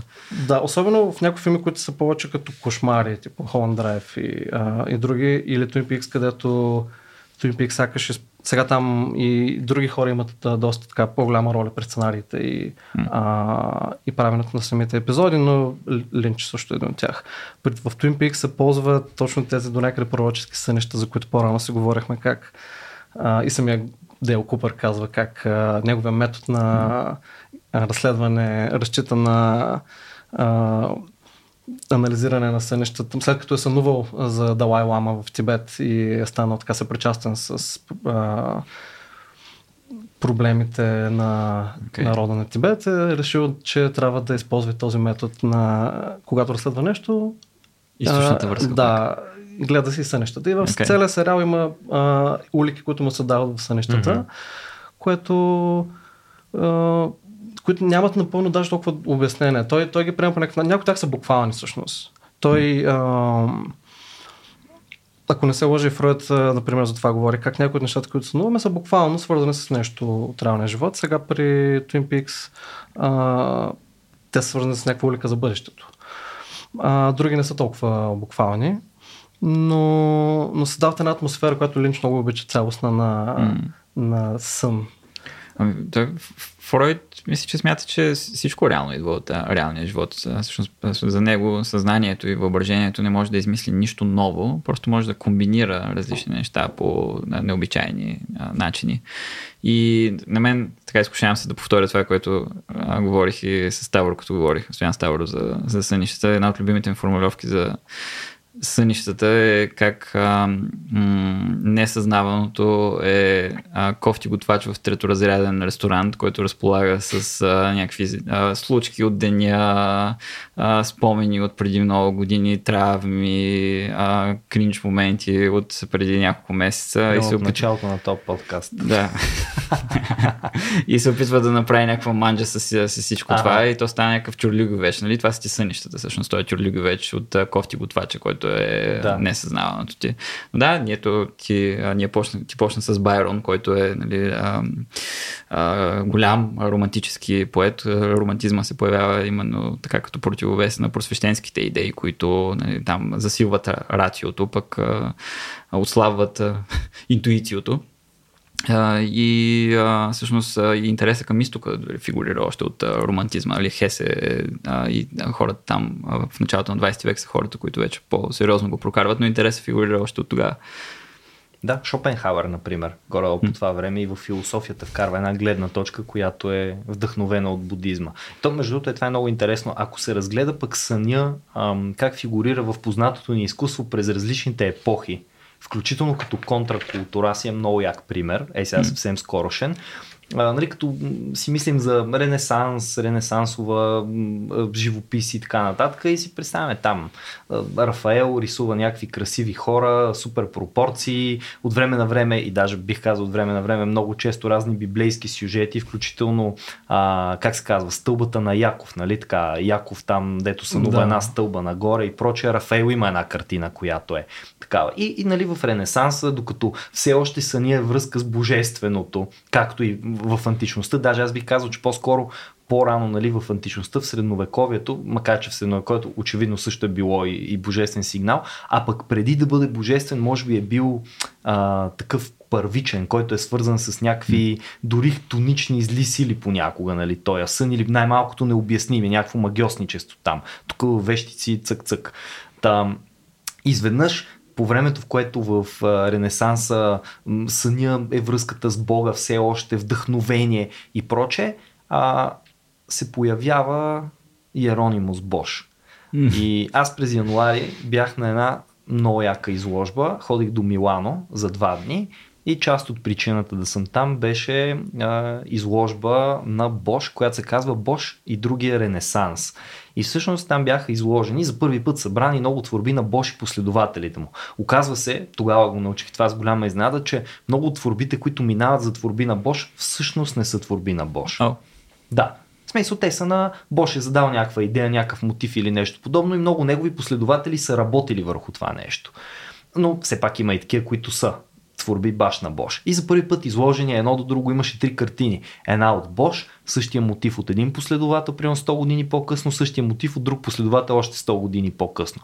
И във всяка зала различна тема. И темите бяха за, имаше си една отделна зала, която гледаше съня, между другото там имаше изложени Артемидор на латински, едно много старо запазено копия книгата, естествено, нали, под стъклен похлопак, най-вероятно с регулирана температура и всичко останало, защото то голямо сътрудничество между Мадрид, офици в Флоренция и Милано и изобщо една такава страшна врътка.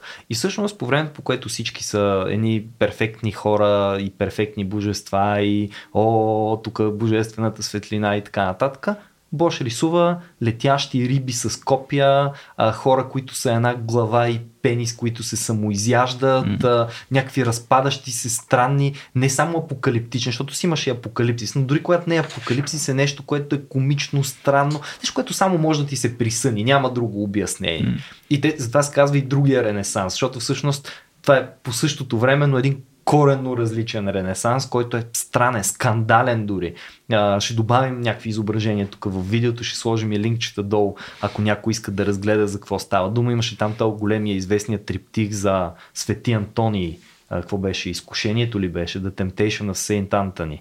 Един триптих, който се случват безброй скандални неща. А, okay, да, много, от картини, да. много от картините на Бош са просто неща се случват. Ти ако хванеш дори да го гледаш, примерно един трептиха беше огромен. Това. И ти дори ако хванеш е така 10 квадратни сантиметра да ги огледаш, само в тях се случват някакви безумни работи. Детайлите са скандални, нали? човече, което язди, риба, която има каска и срещу него мишка, която обръща човек наобратно и нали, аз даже не разбрах къде за Бога е то Свети Антони и защо му се случват тия неща. Имаше а, а, а, някакъв човек, който е с гол задник на дупен и върху задника му има анотация на музикално произведение и в YouTube има някой, който го е зумнал и, и, и го е и свирил. Го е свирил. Да. Е, това е жестоко. Да, и те са, и сигурно дори звучи като нещо. В смисъл, може би дори не е случайно. Има такива някакви малки бисери, които се открият навсякъде. И там, точно като в сънищата, а, аз бях попадал преди време на един термин, който не се лъже е интеробекти. Не okay. знам дали сте попадали. Не. Това е нещо, което се случва в сънищата и в картините на Бош. Нали? Това са двете места, в които може да го срещнете. Те и Брюгел и там следващите след Бош, които са, което е смесване на обекти. Нещо, което примерно е едновременно а, ключ и okay. тухла. Нали, а. някакси в, сънят има логика, в съня се появяват такива mm. интеробекти. И това е другото място, на което съм срещал аз интеробекти, е точно в този друг ренесанс. И то си е някаква контракултура. Вие представяте ли си всички, докато възхваляват Бога и така нататък, защото и той работи с сюжети, които са очевидно нали, Свети Антони, там покаяния, Армагедони, Апокалипсиси, mm. каквото се сетите. Само, че той рисува нещо коренно различно, което изглежда като излязло от, даже не от кошмари, то просто излязло от това, което ти каза по-рано, Стефан, е пълния хаос, нали, mm-hmm. те просто предмети се смесват с живи същества, живи същества се смесват помежду си, нещо се случва и ти дори нямаш никаква представа защо и как то няма ред. Няма, има просто все едно е хрумно, тук ще сложа това, тук ще сложа това, тук ще сложа това и въпреки всичко изглеждат феноменално. И работи, да. Много съжалявам, че чак сега говорим за нея, защото тя прямо преди две седмици е приключила някъде към средата на март е била изложбата, но а, ще дам един линк, има много хубаво обяснение от там основните куратори от трите галерии, които са събирали предмети. Аз тогава всъщност си дадох за първ път сметка, защото много давна не бях мислил за съня. Точно жертва съм на това, което сега се случва. Ние имаме толкова много неща, които ни се които стават просто в ежедневието ни, че какви сънища, какви петля, какво ще говоря, сънищата ми вече не носят толкова голямо значение, така да се каже. Mm. В смисъл, аз съм ги обесценил лично, защото за сметка на тях имам някакви 600 канала в Reddit, YouTube и прочее, в които ме захранват с друга информация, mm. която е съвсем а, дискутируема. Аз искам да седнем и да си говорим сега тук за последните съдебни реформи или та простотия, която се случва в Бутан или нали, каквото и да е друго, но mm. защо бих ви разказал, че съм сънувал една огромна мраморна сграда, от която излизам и има някакъв човек след когото вървя, ама се не мога да го стигна, включително от сградата на километър от мен е просто един прав път и един мост и той точно пред мен излиза от сградата и в момента в който аз излизам от сградата, той вече на другия край на моста и е една точка. Нали?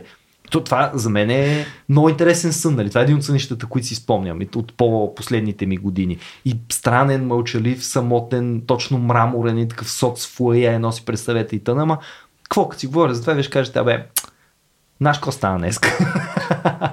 в парламента какво Много по-интересно е какво се случва все едно сега, тук навън, защото онова там е друга реалност. Ама то е дали друга реалност или е част от тая реалност. Или тук ти ще кажеш за, как се казваш, Джоан Джо, Нали така, Джоан Джоу, който сънувал, okay. че е Пеперуда yeah. и Пеперуда ли е или Пеперуда, която сънува и там му се смесват реалностите yeah. и мамата си трак. Или, да.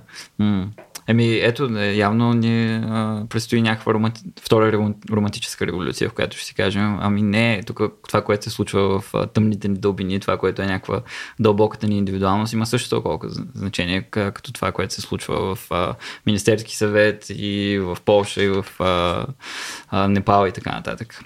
А, важно е нали, да, да обръща внимание на сънищата и не случайно нали, в романтизма сънищата играят а, в литературните произведения. Примерно страшно а, важна роля, да речем, да вземем а, Новалис, mm. а, немски романтик, там а, неговия роман Хайнрих фон Офтердинген, той започва с а, един сън, в който главният герой сънува някакво синьо цвете и той там нататък почва да го преследва това синьо цвете а, той иска да намери в живота си свети, оттам нататък стават супер дивашки неща и той а, лека по лека израства като, като поет, всъщност защото е бил вдъхновен от това супер красиво, съвършено синьо цвете, което е видял в съня си, иначе той е нали, син на някакви льолевци там и те му казват, не помня какво му казваха, ти, mm-hmm. ти ще станеш бизнесмен или нещо такова, но той не, не, аз ще го на синьо цвете, ще го на синьо цвете.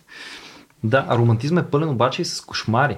В смисъл такъв, там като че ли кошмара процъфтява наистина, защото ми се струва, че преди това кошмара е, нали, там, може би библейски кошмар, чат пат, е тук виждам на корицата на това mm. списание, което сме докарали, а, много готини, е, е, така ще го покажа в камерата да се види, това е а, как се казва, а, фрагмент от една неголяма картина на Албрехт Дюрер, а, която а, е свързана с един негов сън сънувала 1525 година. Това много ми направи впечатление, когато търсех изкуство свързано с сънищата и това е едно от първите неща, които ми попада и то наистина е много интересно.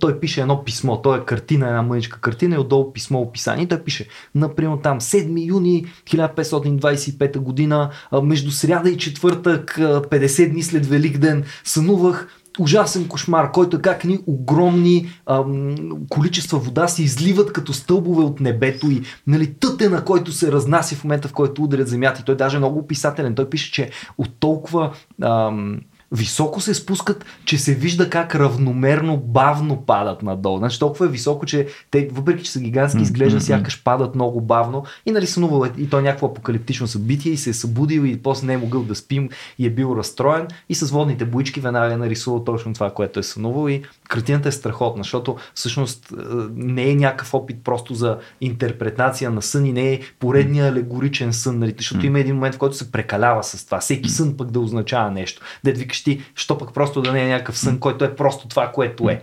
И, и всъщност на, на Дюрер този сън се оказва нещо такова, в смисъл много по-реалистичен, много по- м- нормален сън, който всеки би могъл да сънува такова апокалиптично събитие. Дали лично, дали глобално. Ето той е сънувал глобално.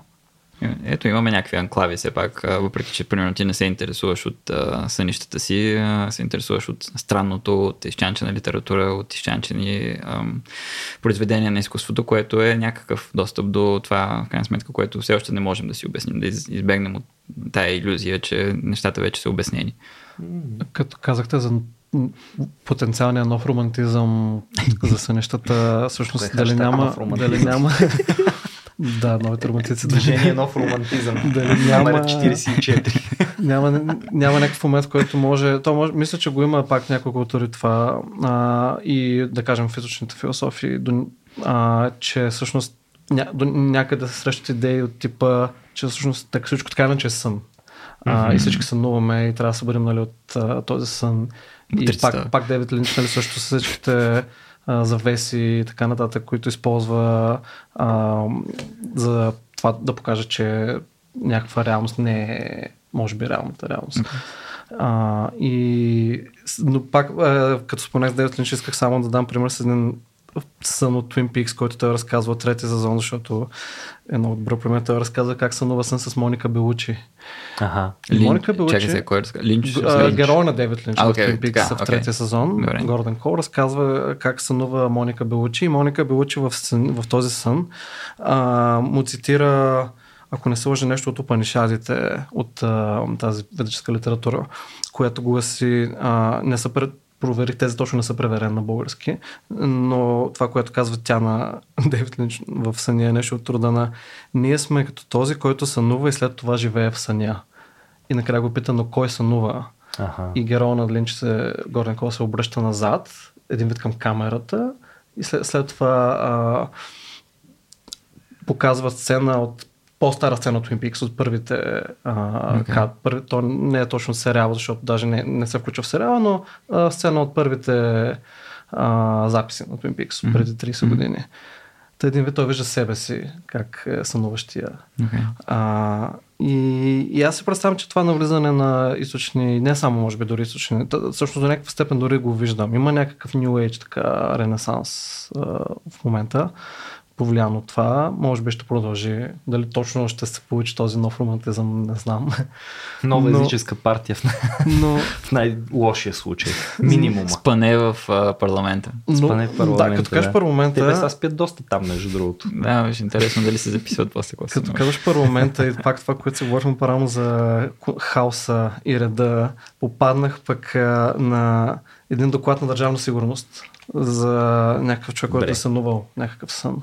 И сега ще го прочета. Чакай, доклад на държавна сигурност за сън. Ами нещо такова, да. Между това, това е супер... Тоест, да. някой в държавна сигурност е преценил, че съня на някакво mm-hmm. лице а, Асен Владимиров Топалски в случая. Записва ли се и Е, нали, довел до някакви, а, може би, не. потенциално опасни а, действия. Супер странно, че говориш това, между другото, защото аз оня ден, буквално оня ден слушах подкаст а, с Мартин Димитров. А, да, да, да, да това е който е... разказваше точно, че това, кое, държавна да. сигурност е събирала сънища. Мартин Димитров е въпросния учен, чиято статия ще цитирам, но а, самия доклад от държавна сигурност гласи следното.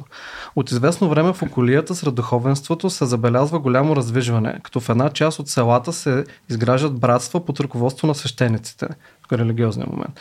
Това е по-характерно за рилското корито. Същите си поставят за задача да събират помощи за провеждане на техни мероприятия, като възстановяване и ремонт на черковни имоти, празници и други. Организират разни екскурзии до Рилския, Бачковския и други манастири. Във връзка с Великденските празници проведоха акция за събиране на помощи за Рилския манастир.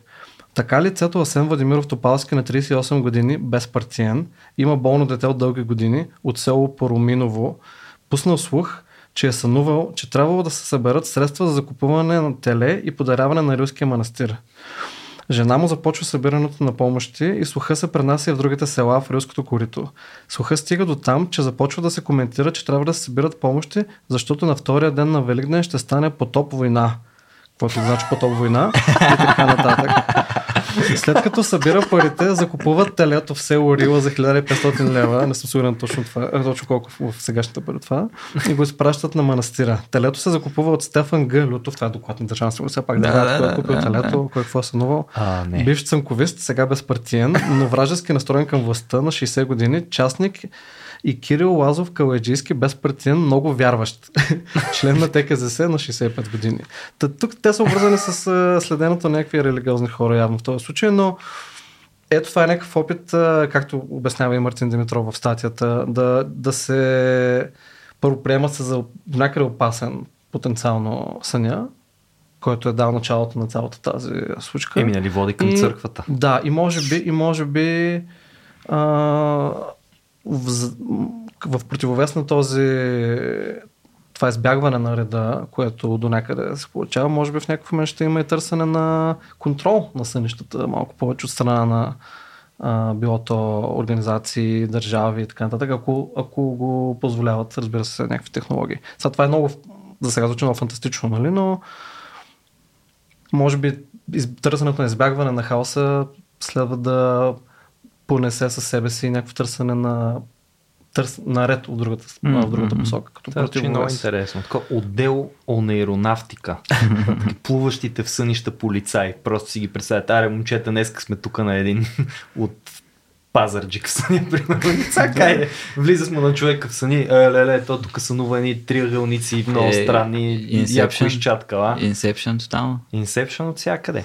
Влизаме, пътуваме, mm. правим някакви неща, преформулираме, преседете си арести на, на база на сънищата на някого. Mm. Тия сънища означават еди, какво си вреден елемент. Ами да, но може би сънищата са едно от местата, на които човек може да се почувства наистина свободен, ако се чувства ограничен в реалния живот от нещо. Дали няма и нещо такова. По някакъв начин да, може би трябва да се стремим да ги запазим, както каза Стефан, да обръщам малко повече внимание, като един такъв. Да, мен, да, да, мен ми се ще да се гони нещо като някакъв баланс, защото, примерно, не съм сигурен доколко New Agerската тенденция е, е здравословна, доколкото тя като че ли тика към друга крайност, т.е. че, да, примерно, това, което се случва в тая реалност е по-важното, а не това, което се случва в реалната реалност, а, докато не знам, не знам кое е в крайна сметка по-важното, но, но, но, но това, което ми се ще на мен е просто да присъстват повече сънищата в, а, в мисленето ни, в а, осъзнаването ни, в идентифицирането ни като същества.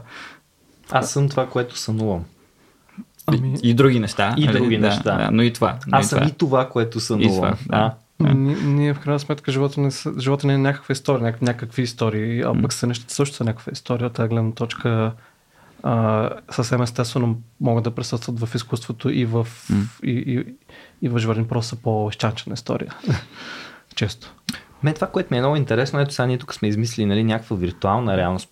Просто да, си, да, да ги сравним. Сънищата като някаква форма на непозната реалност и виртуалната реалност като една реалност, която ние последните десетилетия на практика сме изградили и развили до степен, в която е много управляема. А Едната обаче ни е дадена по природа, другата ние сме си я добавили. И на мен има нещо, което така ме гложди вътре и ме чувърка, защо не сме се опитвали повече да работим с съня естествения сън, не тази изкуствена виртуална mm-hmm. реалност, ами с естествения сън. Защо няма толкова много изследвания, сега примерно групови сънища, да ходиш на гости на съня на някого, примерно ако те покани, като в някакъв чат рум, нали. Така, ела, до вечера мисля да сънувам еди, какво си, ела заповядай в моето. Ние толкова нищо не можем да правим, ние себе си не можем да управляваме най-често mm-hmm. в тия сънища, камо ли когато и да е други го, да се срещаме в сънищата и това да бъде някаква форма на споделена реалност. Ма като че ли няма и много опити да се работи в тази посока. Става звучи мистично, нали? Интуицио, хаштаг. Мен ми звучи познато тая концепция за общо сънуване. Мисля, че съм гледал някакъв такъв филм или нещо такова. Не мога да се сетя в момента. Мисля, че пак при някакви народи а, по-примитивни а, има, има тази концепция, примерно, че трябва да се съберат заедно да сънуват как на следващия ден отиват на лов, примерно. Ага, за да им върви. И, да, mm-hmm. да им върви нещо род. И това е, не знам, любопитно. А отбелязвали ли сте, правило ли ви е впечатление, примерно, начина по който спите, да се отразява на колко сънувате или колко там а, странно сънувате. Ето тук има една книга, която аз ще си позволя да и направя дори реклама, въпреки че все още не съм стигнал до нея. Не знам дали ви е попадала. Защо спим? Знам за нея, слушал съм да, много. В смисъл, още когато излизаш на доктор Матю Уокър книгата е това. При няколко години, когато излизаше, може би тук има даже точната година, 2020 излязо при нас, 2017, точно така. Беше страшен хит, защото а, Матю Уокър а, е невроучен, нали, работи с мозъка, изследвания, на които вярваме. Нали, ако беше тук някакъв мистик Артемидор Далдиански, щяхме да кажем, а, бягай глупости тук, защо спим, какво спим и така нататък, но той изследва по начин, който ни харесва, по научен начин и, и хубаво ни обяснява как мозъка, емоциите, женевето са ни свързани с съня. Включително дава съвети, между другото, много интересно в книгата, как да спим по-добре. А, и якото е, че книгата я има и на български, и на английски в магазина на Рацио, в shop.racio.bg. Рацио. Рацио, да. А, така че, ако ти, които ни слушат, пък и вие двамата, ако ви е интересно да я видите mm. тази книга, в Рацио библиотеката от препоръчани книги. Отдавна съм и се наточил и съм си го задавал точно нали, във връзка с този въпрос. Аз мога ли чрез физическите условия около мен така да направя, че да сънувам повече. Нали, не само с менталната ми настройка, но примерно ето Magniflex, е един удобен хубав матрак съм легнал на него и, и за, точно защото той ми дава по-добро качество на съня, на, на, на спиването, това, което наричаме, нали? Всъщност това да повлияе по някакъв начин и на сънищата, които са много ясно. Е, случките влияят. Даже Артемидор е много готин. Има, нали, измежду всичките измишлетини там, които се срещат, има едно много готино в частта за секса. Казва, а нали, ако сънуваш, че да обладаваш жена, която ти е позната, ако ти е майка, ако ти е любима, ако ти е не знам с каква и така нататък. И в едно от тия казва, ако сънуваш, че а, си в любовни, физически любовни отношения с жена, към която изпитваш силна страст в момента, това нищо не означава, просто имаш огромно желание да го направиш и затова го сънуваш. Ама забелязали ли сте, примерно, аз ще ви кажа къде съм забелязал. Аз съм забелязал, че когато спя в чужбина, сънувам повече. Особено първата вечер, като отида на някое ново място, много често ми се случва. Нямам неспокоен сън, примерно не ми е никога трудно да заспя. Аз още като а, ученик спях по някакви странни места. Примерно спал съм на централния площад в Испания, mm-hmm. в а, Саламанка, едно mm-hmm. градче до Мадрид. И линейка дойде. Аз бях с приятелите ми, mm-hmm. легнах да спя на площада, бил mm-hmm. съм на 15 години и се събудих половин час по-късно от двама лекари, които бяха дошли за да проверят дали съм добре, защото някой веднага е сигнализирал, някакво момче тук лежи yeah. на площада и не мърда и нещо може би му се случва, което беше много мило, даже то не е било и половин час, те се появили доста бързо. Yeah. А, спал съм там под бюро, седнал в шкаф, нали, някакви пищачи, всеки е спал на някакви странни места. Но в чужбина винаги, винаги, винаги, когато по някаква причина съм отивал, първата вечер ми е заспивам си като пич, спя си много хубаво, но много често сънувам нещо. Като че ли, може би, не знам, превъзбудата от това, че съм на новото място ли е. Какво е? Вие имате ли някакви такива чисто, не знам, физически, ритуални съно mm-hmm. случвания? Между другото, аз съм спал на крепът на чешма. на чешмата. Върху чешмата. Жестоко. И... Сънува ли водопад, примерно? Не, не знам, не, мисля, че не. А напикали се, нали знаеш, като слушаш да. вода, как... Да, да, не, тя мисля, че не работи с чешмата. Язък. не сме провели достатъчно експерименти, знаеш, по повод. Беше да мъглиш. Mm. Аз най-странното място, на което май съм спал е тротуар, облегнат на, на стената, но не помня какво съм сънувал тогава. Не, по-скоро аз забелязвам, че колкото не беше много комфортно. повече си пълня главата с ангажименти и мисли, толкова по-малко сънувам. Ага. И а, периода на най-активното ми сънуване беше период на най-голяма свобода на ума ми. На безделие. Да, да. С моя, преж... а, моя опит в чужбина, между другото, мое прекарано време в чужбина започна периода ми, в който не сънувах толкова. И само в чужбина мисля, че съм сънувал кошмари също така. Само чужбина Да, и то наистина много така, а, не Някакъв като хорър филм кошмари, просто някакси силно а, емоционални кошмари. Даже, ага. бих казал. Какво наричаш кошмар? Ами, например, някой много добър твой приятел умира в съните. Това, това беше в моя случай. И изглежда много реалистично. Не знам, някакъв, знам, okay. че е сън, даже пробвам да направя нещо. Ама ще го наричаш кошмар, не е просто сън. Ми, защото го усещах така, защото... Смисъл, да, усещаш някакво без, сил... неспокойство, такова. Ми, някаква безпомощност, по-скоро, да, да. А, но, но само два пъти имам спомен да съм имал такива сънища. Предполагам, че това, което казах, че има много нови неща, Васко, и mm. някакви нови а, а, преживявания и място, и визуално ти изглежда всичко различно. Може би леко като сън. Леко като сън, да. Може да трябва да призовем духа на Никола Кереков да се появи и той тук да май, не, май не става, когато си пожелаеш. Не, Просто не, натрап... духовете са натрапници. не, не е така. Дух. Ще да е хубаво не, някой рационален да, да се присъедини към нас, да. Е, те да си говорят, да те имат епизоди, те, те, те, те ще си говорят да, за съня и за мозъка и ние тук ще приказваме Но, но това, е, Питам те за това, защото аз не мисля, че бих нарекал някой от а, които и да е от моите сънища кошмари. И аз съм сънувал ужасни неща. Сънувал съм как умирам, сънувал съм как а, ми се разпада тялото, примерно, някакви а, неща. И... Ама беше готино. Ами, е, да ми беше вълнуващо, смисъл беше все едно да го чета на литература, не то се случваше с мен. Ага. И аз го усещах в съня. В съня да. не го наблюдавах отстрани, то се случваше с мен. Но, но някакси аз кога друг път ще го усещаш? Винаги го усещам като литература по-скоро, но, но единственото нещо, което бих нарекал кошмар, може би а, първото нещо, което съм сънувал, имам спомен за него, то беше аз бях а, гол по тия детските кащички, белите. Слипченца. Да, и а, сънувах една а, как, как, керамична купа, ага. тия, дето а, баба ми правеше попара в тях и тая купа се, се щупи и аз се порязах на нея и умрях. От порязване. Да, и това беше ужасяващо за мен. И аз много, много се оплаших. Аз, примерно, да знам, на, на 5 да съм бил или да. нещо такова. И, и впрочем, от тогава, не, не знам дали от тогава, но в момента аз имам на.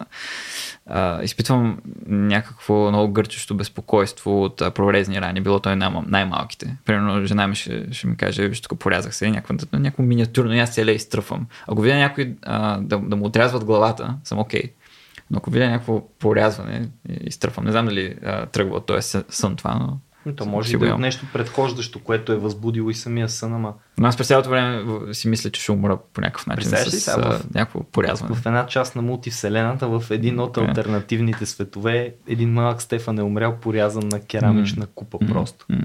Керамична не се наричат тия, как се наричат, да му се не види, порцеланова или какво е? Тия белите, обикновените да, купи. Порцеланова предполагам, okay. да. Mm-hmm. Има и керамични, I guess. Ама че ми странно е от керамика. Не знам какво е, какво е. Да, Okay. С порцелана, порцелана. Е била, нека, да. нека да стисам ръцете. Да. Не е като тия, които правят в етара, дето са кафявите с Не, сини, не, тия ли са керамичните? Май това са да, керамични. Не беше, не, да. обикновено така. Порцелано. Се е бав преводача. Между другото, в някакви такива а, рисунки също има ага. нещо самоподобно. Това, което казва театъра, тези шарки и в пак в Азия, Индия и така нататък mm-hmm. използват а, също разни шарени форми, мисля, че и Янтра се казва един mm-hmm. тип такива рисунки, а, напомнящи на съно, съноподобни okay. визуализации. Да, то, то даже не е, то не е случка, то са просто някакви геометрични шарени mm-hmm. Форми.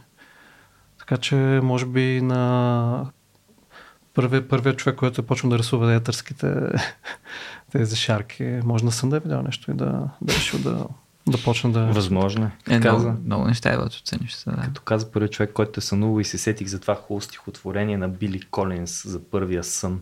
Трябва да го сложа, да го линкна и сега, за съжаление, Можеш, не съм се да, сетил okay. него да го е. принтирам е. и да го донеса там, ама едно много красиво стихотворение за това как а, първият човек, който е сънувал, а, как ли се е почувствал, дали се отделил някъде настрани от племето си, където в самота да търси обяснение на това, което му се е случило, защото е видял нещо, което не е видял и е присъствал на събитие, на което не е присъствал и дали е застанал някъде до вода. И накрая даже в последния куплет, защото то нали, започва там първия човек, на когото се е присънал и накрая завършва с а може би пък първия сън се е присънил на жена обаче тя едва ли би се държала много по-различно от мъжа, нали? защото тя пак би се осамотила някъде до вода и може би някой, ако я е видял и в този момент си е помислил как е, е, той е бил първият човек, който се влюбил в тъгата на друг. Така завършва, което е много готино. Нали? Съня, който носи тъга и това необяснимо нещо, което, което би могло да дойде. Били Колинс, между mm. другото, страшен поет. Оказа се не чак толкова познат в България, много слабо превеждан. Тук mm вероятно най-грандиозния в момента в щати. Но а, това, това също сме, а, ми напомня, че аз реално съм имал сънища, които ми променят а, ми изместват, да речем, житейската нагласа. Mm-hmm. Както, примерно, нали, в момента има изследване за психи, психиделици, които а, приема нееднократно наместват някакви неща в, да. а, в, в, в, в психиката. А, имал съм няколко такива сънища, които са, са, са, са ми измествали на нагласата. Защо? В смисъл, даде си сметка за нещо, което сънят ти ти подсказа нещо, което ти си искал да си кажеш и си си го казал чрез него или... Защото аз съм имал един такъв сън. Да, може би се... А, примерно се... Не мога да, да съм конкретен за жалост, но а, да се, се случва нещо, което съм си казвал да, то се тая дали това ще се случи. Да речем, изгубвам нещо. Да. И това нещо аз не съм го ценял, да речем. А, и не съм го изгубвам. И изведнъж се чувствам а, ужасно е мека дума за, за това, което изпитвам на сън. И събуждайки се, осъзнавам, че, че. Всъщност не искаш да го изгубваш. Че не искам да го изгубвам и това ми променя нали, цялата житейска нагласа, защото не става просто за някакъв предмет или някакъв човек, а нещо по-така mm. абстрактно. Разбирам те напълно. Аз съм mm-hmm. имал един такъв сън, обаче беше много решаващ.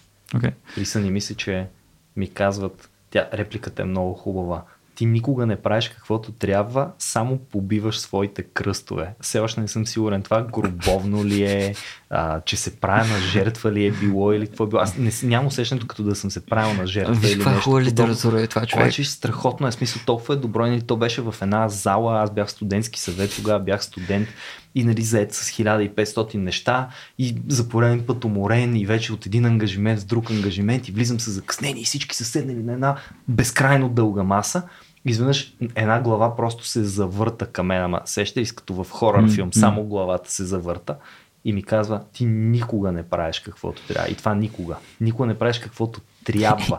Само побиваш своите кръстове и направо аз в този момент умрях в съня си. В смисъл, умрях скован от страх в съня си от тая реплика и някакси като се събудих си казах, аз правя ли това, което искам и което трябва да правя в живота си? М, Ето да. Или само ходя като някакъв мъченик и побивам някакви кръстове и, и, и какво правя изобщо? И, и почнах да преосмислям някакви от своите постъпки. Така че да, ето поне мога да се похваля, че сънувам рядко, но съм имал един такъв супер променящ перспективата ми сън. Естествено, това не е нещо, което нали, е дошло с висше, ти си ги усещал най-малкото тия неща Подсказал преди това. да, Да. да. да. И аз също.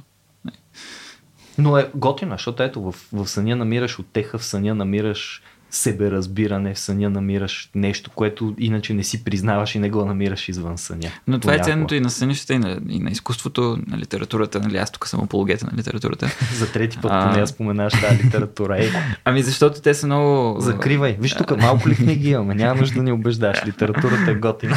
Забравих си мисълта сега. Извинявай. Какво трябва да кажа? Че... М- забравих. Да сме малко по-странни. Не, не знам. Къде трябва? Я върни малко. не дейте. Върни малко.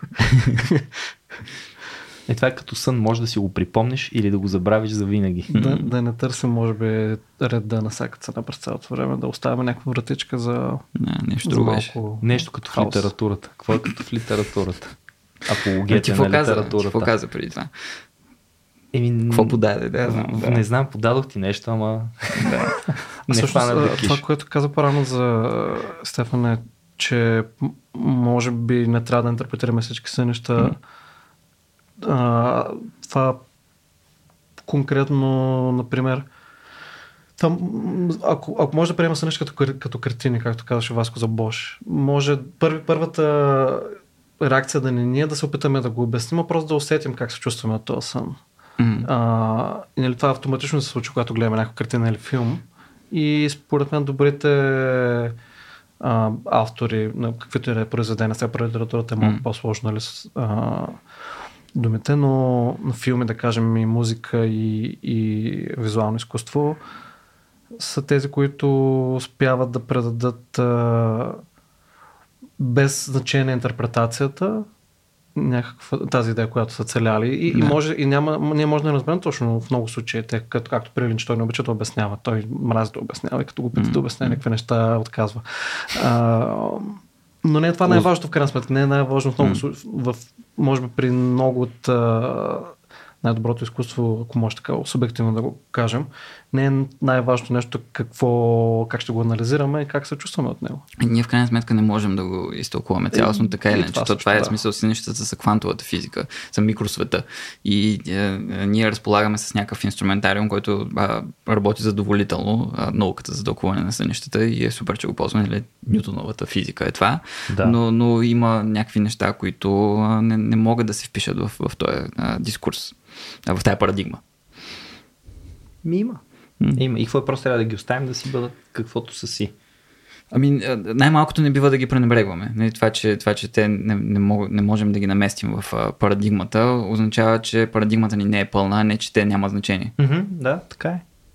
Да, реабилитираме сънищата. Аз мисля, че това е, между другото, страхотна кауза. Може такова, както хората си правят бук-клубове. Нали? Ние и в Рацио имаме много як бук-клуб, който се събира един път в месеца. Да. Обаче да си направим клуб за реабилитация на сънищата. Споделяне и сънищата. Събираме се, разказваме си сънищата, всеки додава някакви идеи. Тук отваряме Артемидор, явиш, тук Стефан е сънувал, че се превръща целия в бронз. Какво означава това? Ау, ау, ау. Лошо, добро, не знам какво беше. Бронз май е гадно, защото беше нещо от типа на статуите са от бронз, а статуите не са живи, иначе е на умрял този сън. Някакви такива тъпоти. Е, м, гадания де, няма да ги И, то, и наричам точно това е задоволителното в сънища, защото ли, а, литературата сега, нали, с изключения, сега тук ще кажа нещо лошо за литературата, е, е, че а, м- сега, нали, винаги някой така, почти винаги някой разумно е измислил някаква история и тя се вписва малко или много в, парадигмата. Обаче сънищата са WTF. И, и те, те са достъпа до, до, до именно това, до което все още а, нямаме, за което все още нямаме обяснение. То е там и е хубаво да, да зачитаме неговото съществуване. М. Необяснимото в света и в, в нас самите.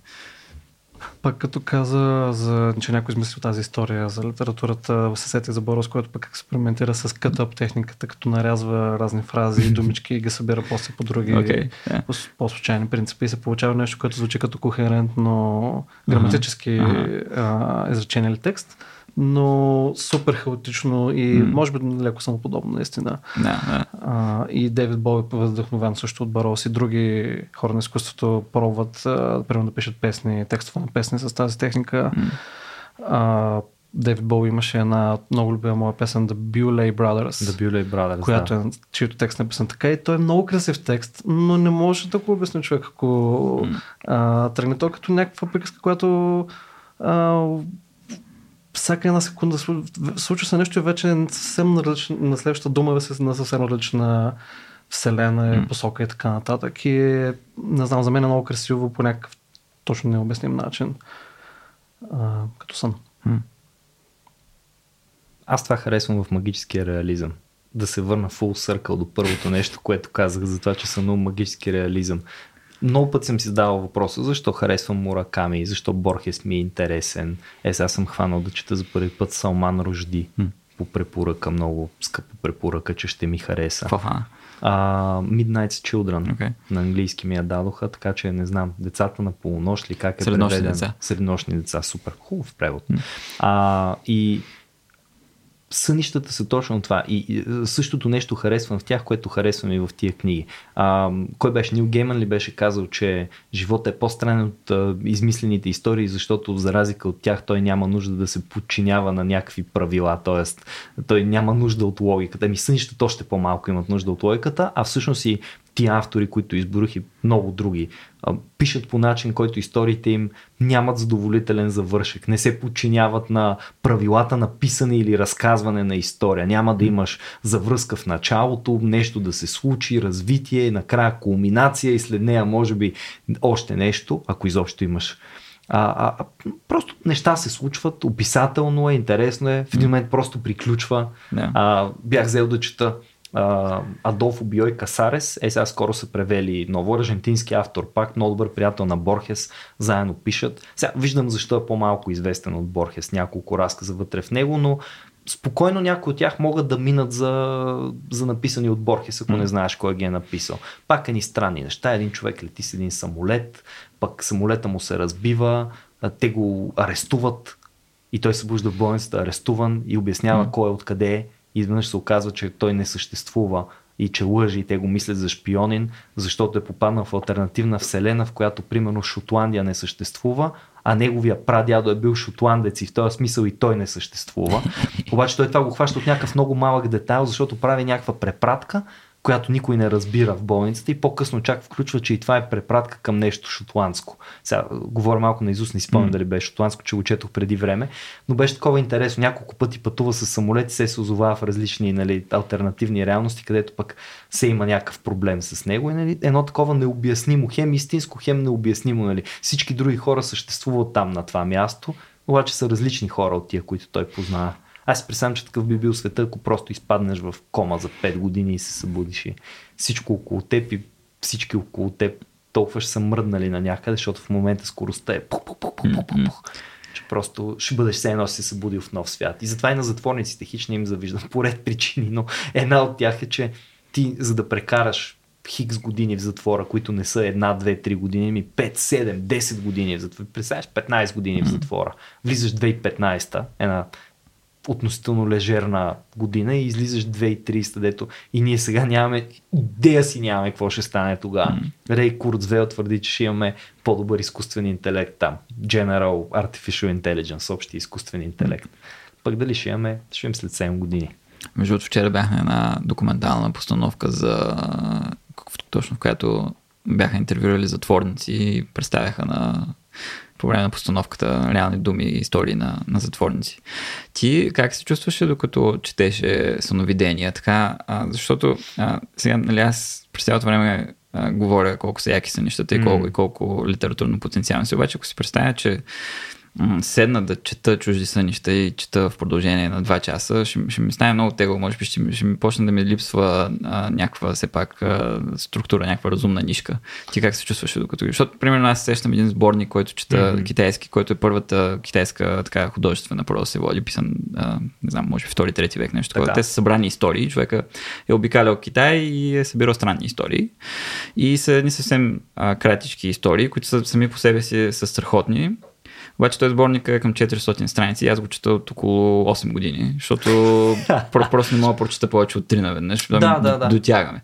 Няма контекст. И, иначе са страхотни. И сами по себе си. по същия начин. Okay. Четох я Да. много бавно тази Да. книга, на малки порции, докато примерно сега ще прочета за частите на тялото. А, М. Като виждам, че ми стане досадно, просто го зарязвам. Аз по принцип с разкази, такива къси, най-късите формати, микроразкази дори М. да ги наречем, имам сериозен проблем, защото просто не ми е интересно. Аз искам увлекателна история, искам им по-сериозен наратив. Тия малките са, да, но са любопитни са от гледна точка на човърка на мозъка. Аз пак връщам към това, което казах за картите Таро и човека, който го използва като интроспекция. Всъщност, много пъти, докато съм чел тук съногаданията, точно по този начин съм ги чел. Тоест, а, виж, той тук човек е измислил, помислил е, седнал е, помислил и е намерил някаква връзка, която да звучи разумна, да го обясни, нали, това нещо. Един човек сънувал, те, между другото, историите са хиперкратки, защото обикновено казва, когато сънуваш да. бамя, това означава еди какво си едиш. То си и после. Един човек, например, имаше дето сънува бамя и тътата. Имаш, примерно. Един човек сънува, че баща му умира в пожар. М- малко по-късно самия той умря в пожар. Това е защото бащата символизира мъжката сила и тъй като той е бил единствен син и а, не е имал и мъжки чеда, всъщност баща му е символизирал него самия като силния мъж в семейството и затова той е изгорял. Не, между това е история, към която Юнг отпраща, Окей. когато пък говори за нещо друго много интересно. Аз затова двете не случайно ги взех заедно, защото просто като видях кореспонденцията, леката между тях, ми стана много хубаво. Юнг преразказва този син, за който, този сън, в който син сънувал как баща му умира в пожар и самият той е умрял в пожар. И казва за една друга история, в която един човек сънувал, че неговия лекар умира в пожар. И това се случило по същото време горе-долу, когато лекаря бил прият в болница, защото имал някаква, някакво заболяване, а, възпалително, горящо, което той нарича флегма, ако не се лъжа, а, М, да. нещо такова. Да. А пък думата, която Артемидор използва за пожара е флегма също. Мгм. И всъщност Юнг казва, ето този човек, несъзнаваното му е подсказало, че неговия лекар е бил болен от това нещо и е умирал. Човека не го е съзнавал. Някъде там знаците са останали невидими за неговото съзнание, но нещо в него, това несъзнавано, е успяло да ги разчете тия знаци и затова му е изпратил този сън, който изглежда пророчески, ама той не е. Той може да бъде обяснен с това, че някаква част там от него е успяла да хване символите на това, че лекаря му е болен, горе-долу, когато лекаря му се е разболял на практика. Та, любопитно е. Най-малкото е стара. Той е малко смешно. Сега книгата е стара съногаданията. М. Съответно там може да намериш неща, които, така да се каже, по-скоро не, не биха били публикувани изцяло в този вид. Нали, на моменти звучи хумористично. Примерно имаше за... Ам, аз сега не си спомням какво точно, а, което се сънува. Примерно, ако, ако жена се превърне в мъж или нещо подобно, и ако е рубиня, ако е еди кваси, ама ако е хетера, ще падне голямо връткане. Какво е това хетера? Някаква Хетера конкретна? Е така, Каква? която се занимава професионално с това да Окей. задоволява. Ага. Добре. Да. Добре. И така, и ако тя е хетера, ще падне голямо връткане. Това са думите, които са употребени. Има някакви места, които просто е смешно да го четеш. И съм сигурен, че и в тая, в тая китайската има разни Да, такива. абсолютно, Просто страни. Но да, това не е така поносимо, както да седнеш да четеш а, един свързан разказ. Въпреки, че Да, и в него да има сънища, примерно. нали, Да. като споменахме аржентинци преди малко, нали, Буанио, не знам дали сте чели 2666. Чакай, Болано е чилиец. Е, да, да, ама се връщаме окей. в тази част Добре, на света. Кортасър му да споменем. Аз Кортасър обаче не се сещам за хубав примерно за Боланио, се Да. сещам, че когато четох Имаш 2666, Мгм. беше мъка, все едно чета, аз даже не съм го дочел, спрях в един момент, в момента съм в пауза от него и ще го продължа. Спомням си какво е станало, но ще го продължа Аз съм чувал, че втор... не съм го чел, но съм чувал, че втората част е тегава. Много тегава. Да. Ама то наистина е много. Точно както това не можеш да прочетеш повече Не. от няколко Не. без да ти затъпе, там не да ти затъпе. Там просто е едно, аз би го нарекал износване, което идва от. Да, значи не знам него. дали има бъдеще нашия онейрофилски клуб. Еми, дано да има. Не. Не знам. Но на мен ми е много, а, на мен ми е много интересно да, да слушам сънищата на приятели най-малко и на близките си. Разказват ли ти са неща? Ми от време на време, да, съпругата ми ми разказва и ми е много ценно, а, че, че изобщо тя си спомня и разказва. Това е, това е много важно, че ти, тя, в смисъл, М. радвам се за нея, че, че го прави това. Да. А, и аз се опитвам, доколкото си ги спомням, напоследък все по-малко, за жалост. Но да, ето, а, тук призовавам, разказвайте сънищата на близките си. Това е, това е ценна информация, нали така? Ако мога да препратя към нещо, което ние ще разберем. Ами, добре, аз мога да отправя, така, да отправя един последен призив и то е спете добре. Аз голяма част от 30 годишния си живот съм унищожил в неспане. Обвинявах юридическия факултет, но истината е, че мога да обвиня само себе си и лошите условия, в които съм се поставил. За сметка на това, ако искате да се поставите в добри условия, можете да видите в а, сайта на Magniflex или пък в техния шоурум, имат шоурум в София, също така продуктите им се предлагат в над 300 магазина, та партньорска мрежа, голяма. А, супер удобни матраци, над 60 години опит в това да правят съня по-добър. Какво да ви кажа? може би нашите приказки също са не лоши за приспиване, но друго си е да спите не върху чешма в шкаф или на тротуара облегнати на стената, ами на нещо, което е направено за да спите добре.